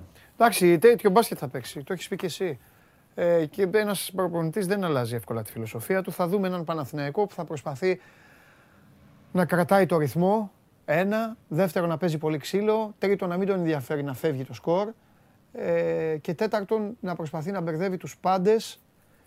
Ε, και καλά θα κάνει ο Ράντονιτς από την πλευρά του, διαφορώντα δηλαδή πώς διαβάζει το μάτς ένας δημοσιογράφος ε, ή ένας φίλαθλος. Αυτό που θα τον ενδιαφέρει είναι να καθυστερεί να το διαβάσει ο αντίπαλος προπονητής. Αυτή είναι η φιλοσοφία του. Ακριβώς. Πάμε κάτι, Ακριβώς. λίγος στου Έλληνες Μποχορίδης, Καλαϊτζάκης, Παπαγιάννης, Χουγκάζ. Ο, Καβ, ο, Χουγκάζ, Κα- ο, Καβαδά, ο Καβαδάς ε, έμεινε, έμεινε, έχω μείνει, ο Βασίλης Ο έμεινε. Καβαδάς έχει αποδεσμευτεί. Έχει, δεν έχει ενεργοποιηθεί το συν Δεν ένα στο ενεργο- συμβόλαιο. Εντάξει, δεν ενεργοποιήθηκε ο Σταυρός δηλαδή, ναι. Ναι. Ε, Ματζούκας, αυτή θα είναι. ε; Αυτή και Ωραία. πιθανότατα και ο Γιώργος Καλαϊτζάκης ε, ως έκτος Έλληνας. Ναι, ναι, τον είπα τον Καλαϊτζάκη. Ε, ε, Και Παναγιώτης και Γιώργος. Α, και Γιώργος, Γιώργος, σωστά, σωστά. Ε, ωραία. Και για να τελειώνουμε, επειδή το όνομά του ξαφνικά βγήκε και στον Παναθηναϊκό, έχει βγει εδώ και καιρό βέβαια και στον Ολυμπιακό, να υπενθυμίσουμε, να το πεις και εσύ γιατί όλο το, το λέω, να υπενθυμίσω ότι η υπόθεση του Μίτογλου δεν είναι τόσο εύκολη όσο παρουσιάζεται. Δεν εννοώ για τις ομάδες. Σε καμία περίπτωση. Εννοώ, δα- εννοώ για το ίδιο το παιδί. Ακριβώς. Δεν ξέρω τώρα πώς, ε, π- ξέρεις, παίρνεις βάρνα ένας, μπορεί πάλι τα ίδια. Βγαίνει κάτι, ε, ορμάνε όλοι. Ε, εκκρεμεί μια απόφαση για το Μητόγλου. Και αυτό είναι που θα ορίσει τα πάντα. Όλη η συζήτηση στην προκειμένη περίπτωση είναι πάρα πολύ θεωρητική. Ακριβώς. Ε, επειδή μιλάμε για πα- χρήση απαγορευμένων ουσιών και δεν είναι κάτι το οποίο μπορεί να είναι ε, απλό σε αυτό το οποίο ανοιχθε- ανιχνεύτηκε με βάση τις πληροφορίες που υπάρχουν. Ναι. Ε, και επειδή η τιμωρία στην προκειμένη περίπτωση μπορεί να είναι πάρα πολύ βαριά, ε, το παιδί το πρώτο που τον ενδιαφέρει είναι να αθωωωθεί ή να του επιβληθεί μικρότερη δυνατή τιμωρία. Τα υπόλοιπα για τον ίδιο είναι δευτερεύοντα. Έτσι, έτσι. έτσι. Ε, και έχει καθυστερήσει να, εκδικα- να βγει η απόφαση της ε, υπόθεσης. Έχει εκδικαστεί εδώ και αρκετό καιρό. Ναι. Ε, πιθανότατα μέσα στο καλοκαίρι θα, θα βγει η απόφαση σχετικά με το μέγεθος της τιμωρίας. Να θυμίσουμε ότι ανοιχνεύτηκε θετικός τον Μάρτιο, οπότε από τότε ξεκινάει να μετράει όποια τιμωρία του επιβληθεί. Είτε είναι 6 μήνες, είτε ένας χρόνος, είτε 2 είτε 4. Ακριβώς. Τέλεια.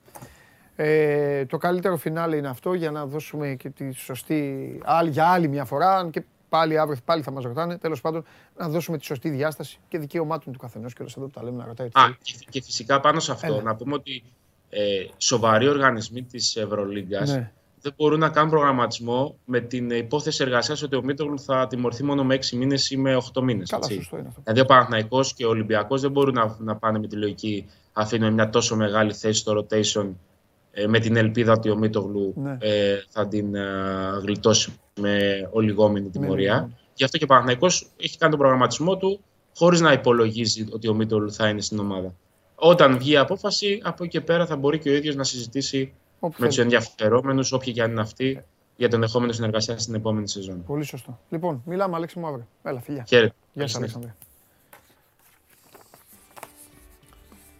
Αυτά και από τον α, Αλέξανδρο Τρίγκα για τον α, Παναθηναϊκό. Ε, και τώρα όλα τα άλλα για το πότε θα το δούμε. Εκκρεμεί η απόφαση. Φινάλε πρέπει να είναι όπως ορίζουν οι κανόνες του παιχνιδιού. Ιτήθηκα για άλλη μια φορά, ξεκίνημα εβδομάδας και αφού ιτήθηκα, φωνάζουν εδώ Ελαγατούλη και όλα τα υπόλοιπα. Ο κύριος Νικήτας μας εδώ είναι. πω. Ε, έχουμε έναν παππού στο σπίτι. Τον παππού, τον έχουμε στο σπίτι. 97 χρονών είναι ο παππούς. Και προχωράει με το πι. Ε, προχθές του το πήραμε το πι και μετά τον φωνάζαμε απού. Εντάξει, το, το αγοράζω. Αλήθεια τώρα. Έλα, σ' άρεσε.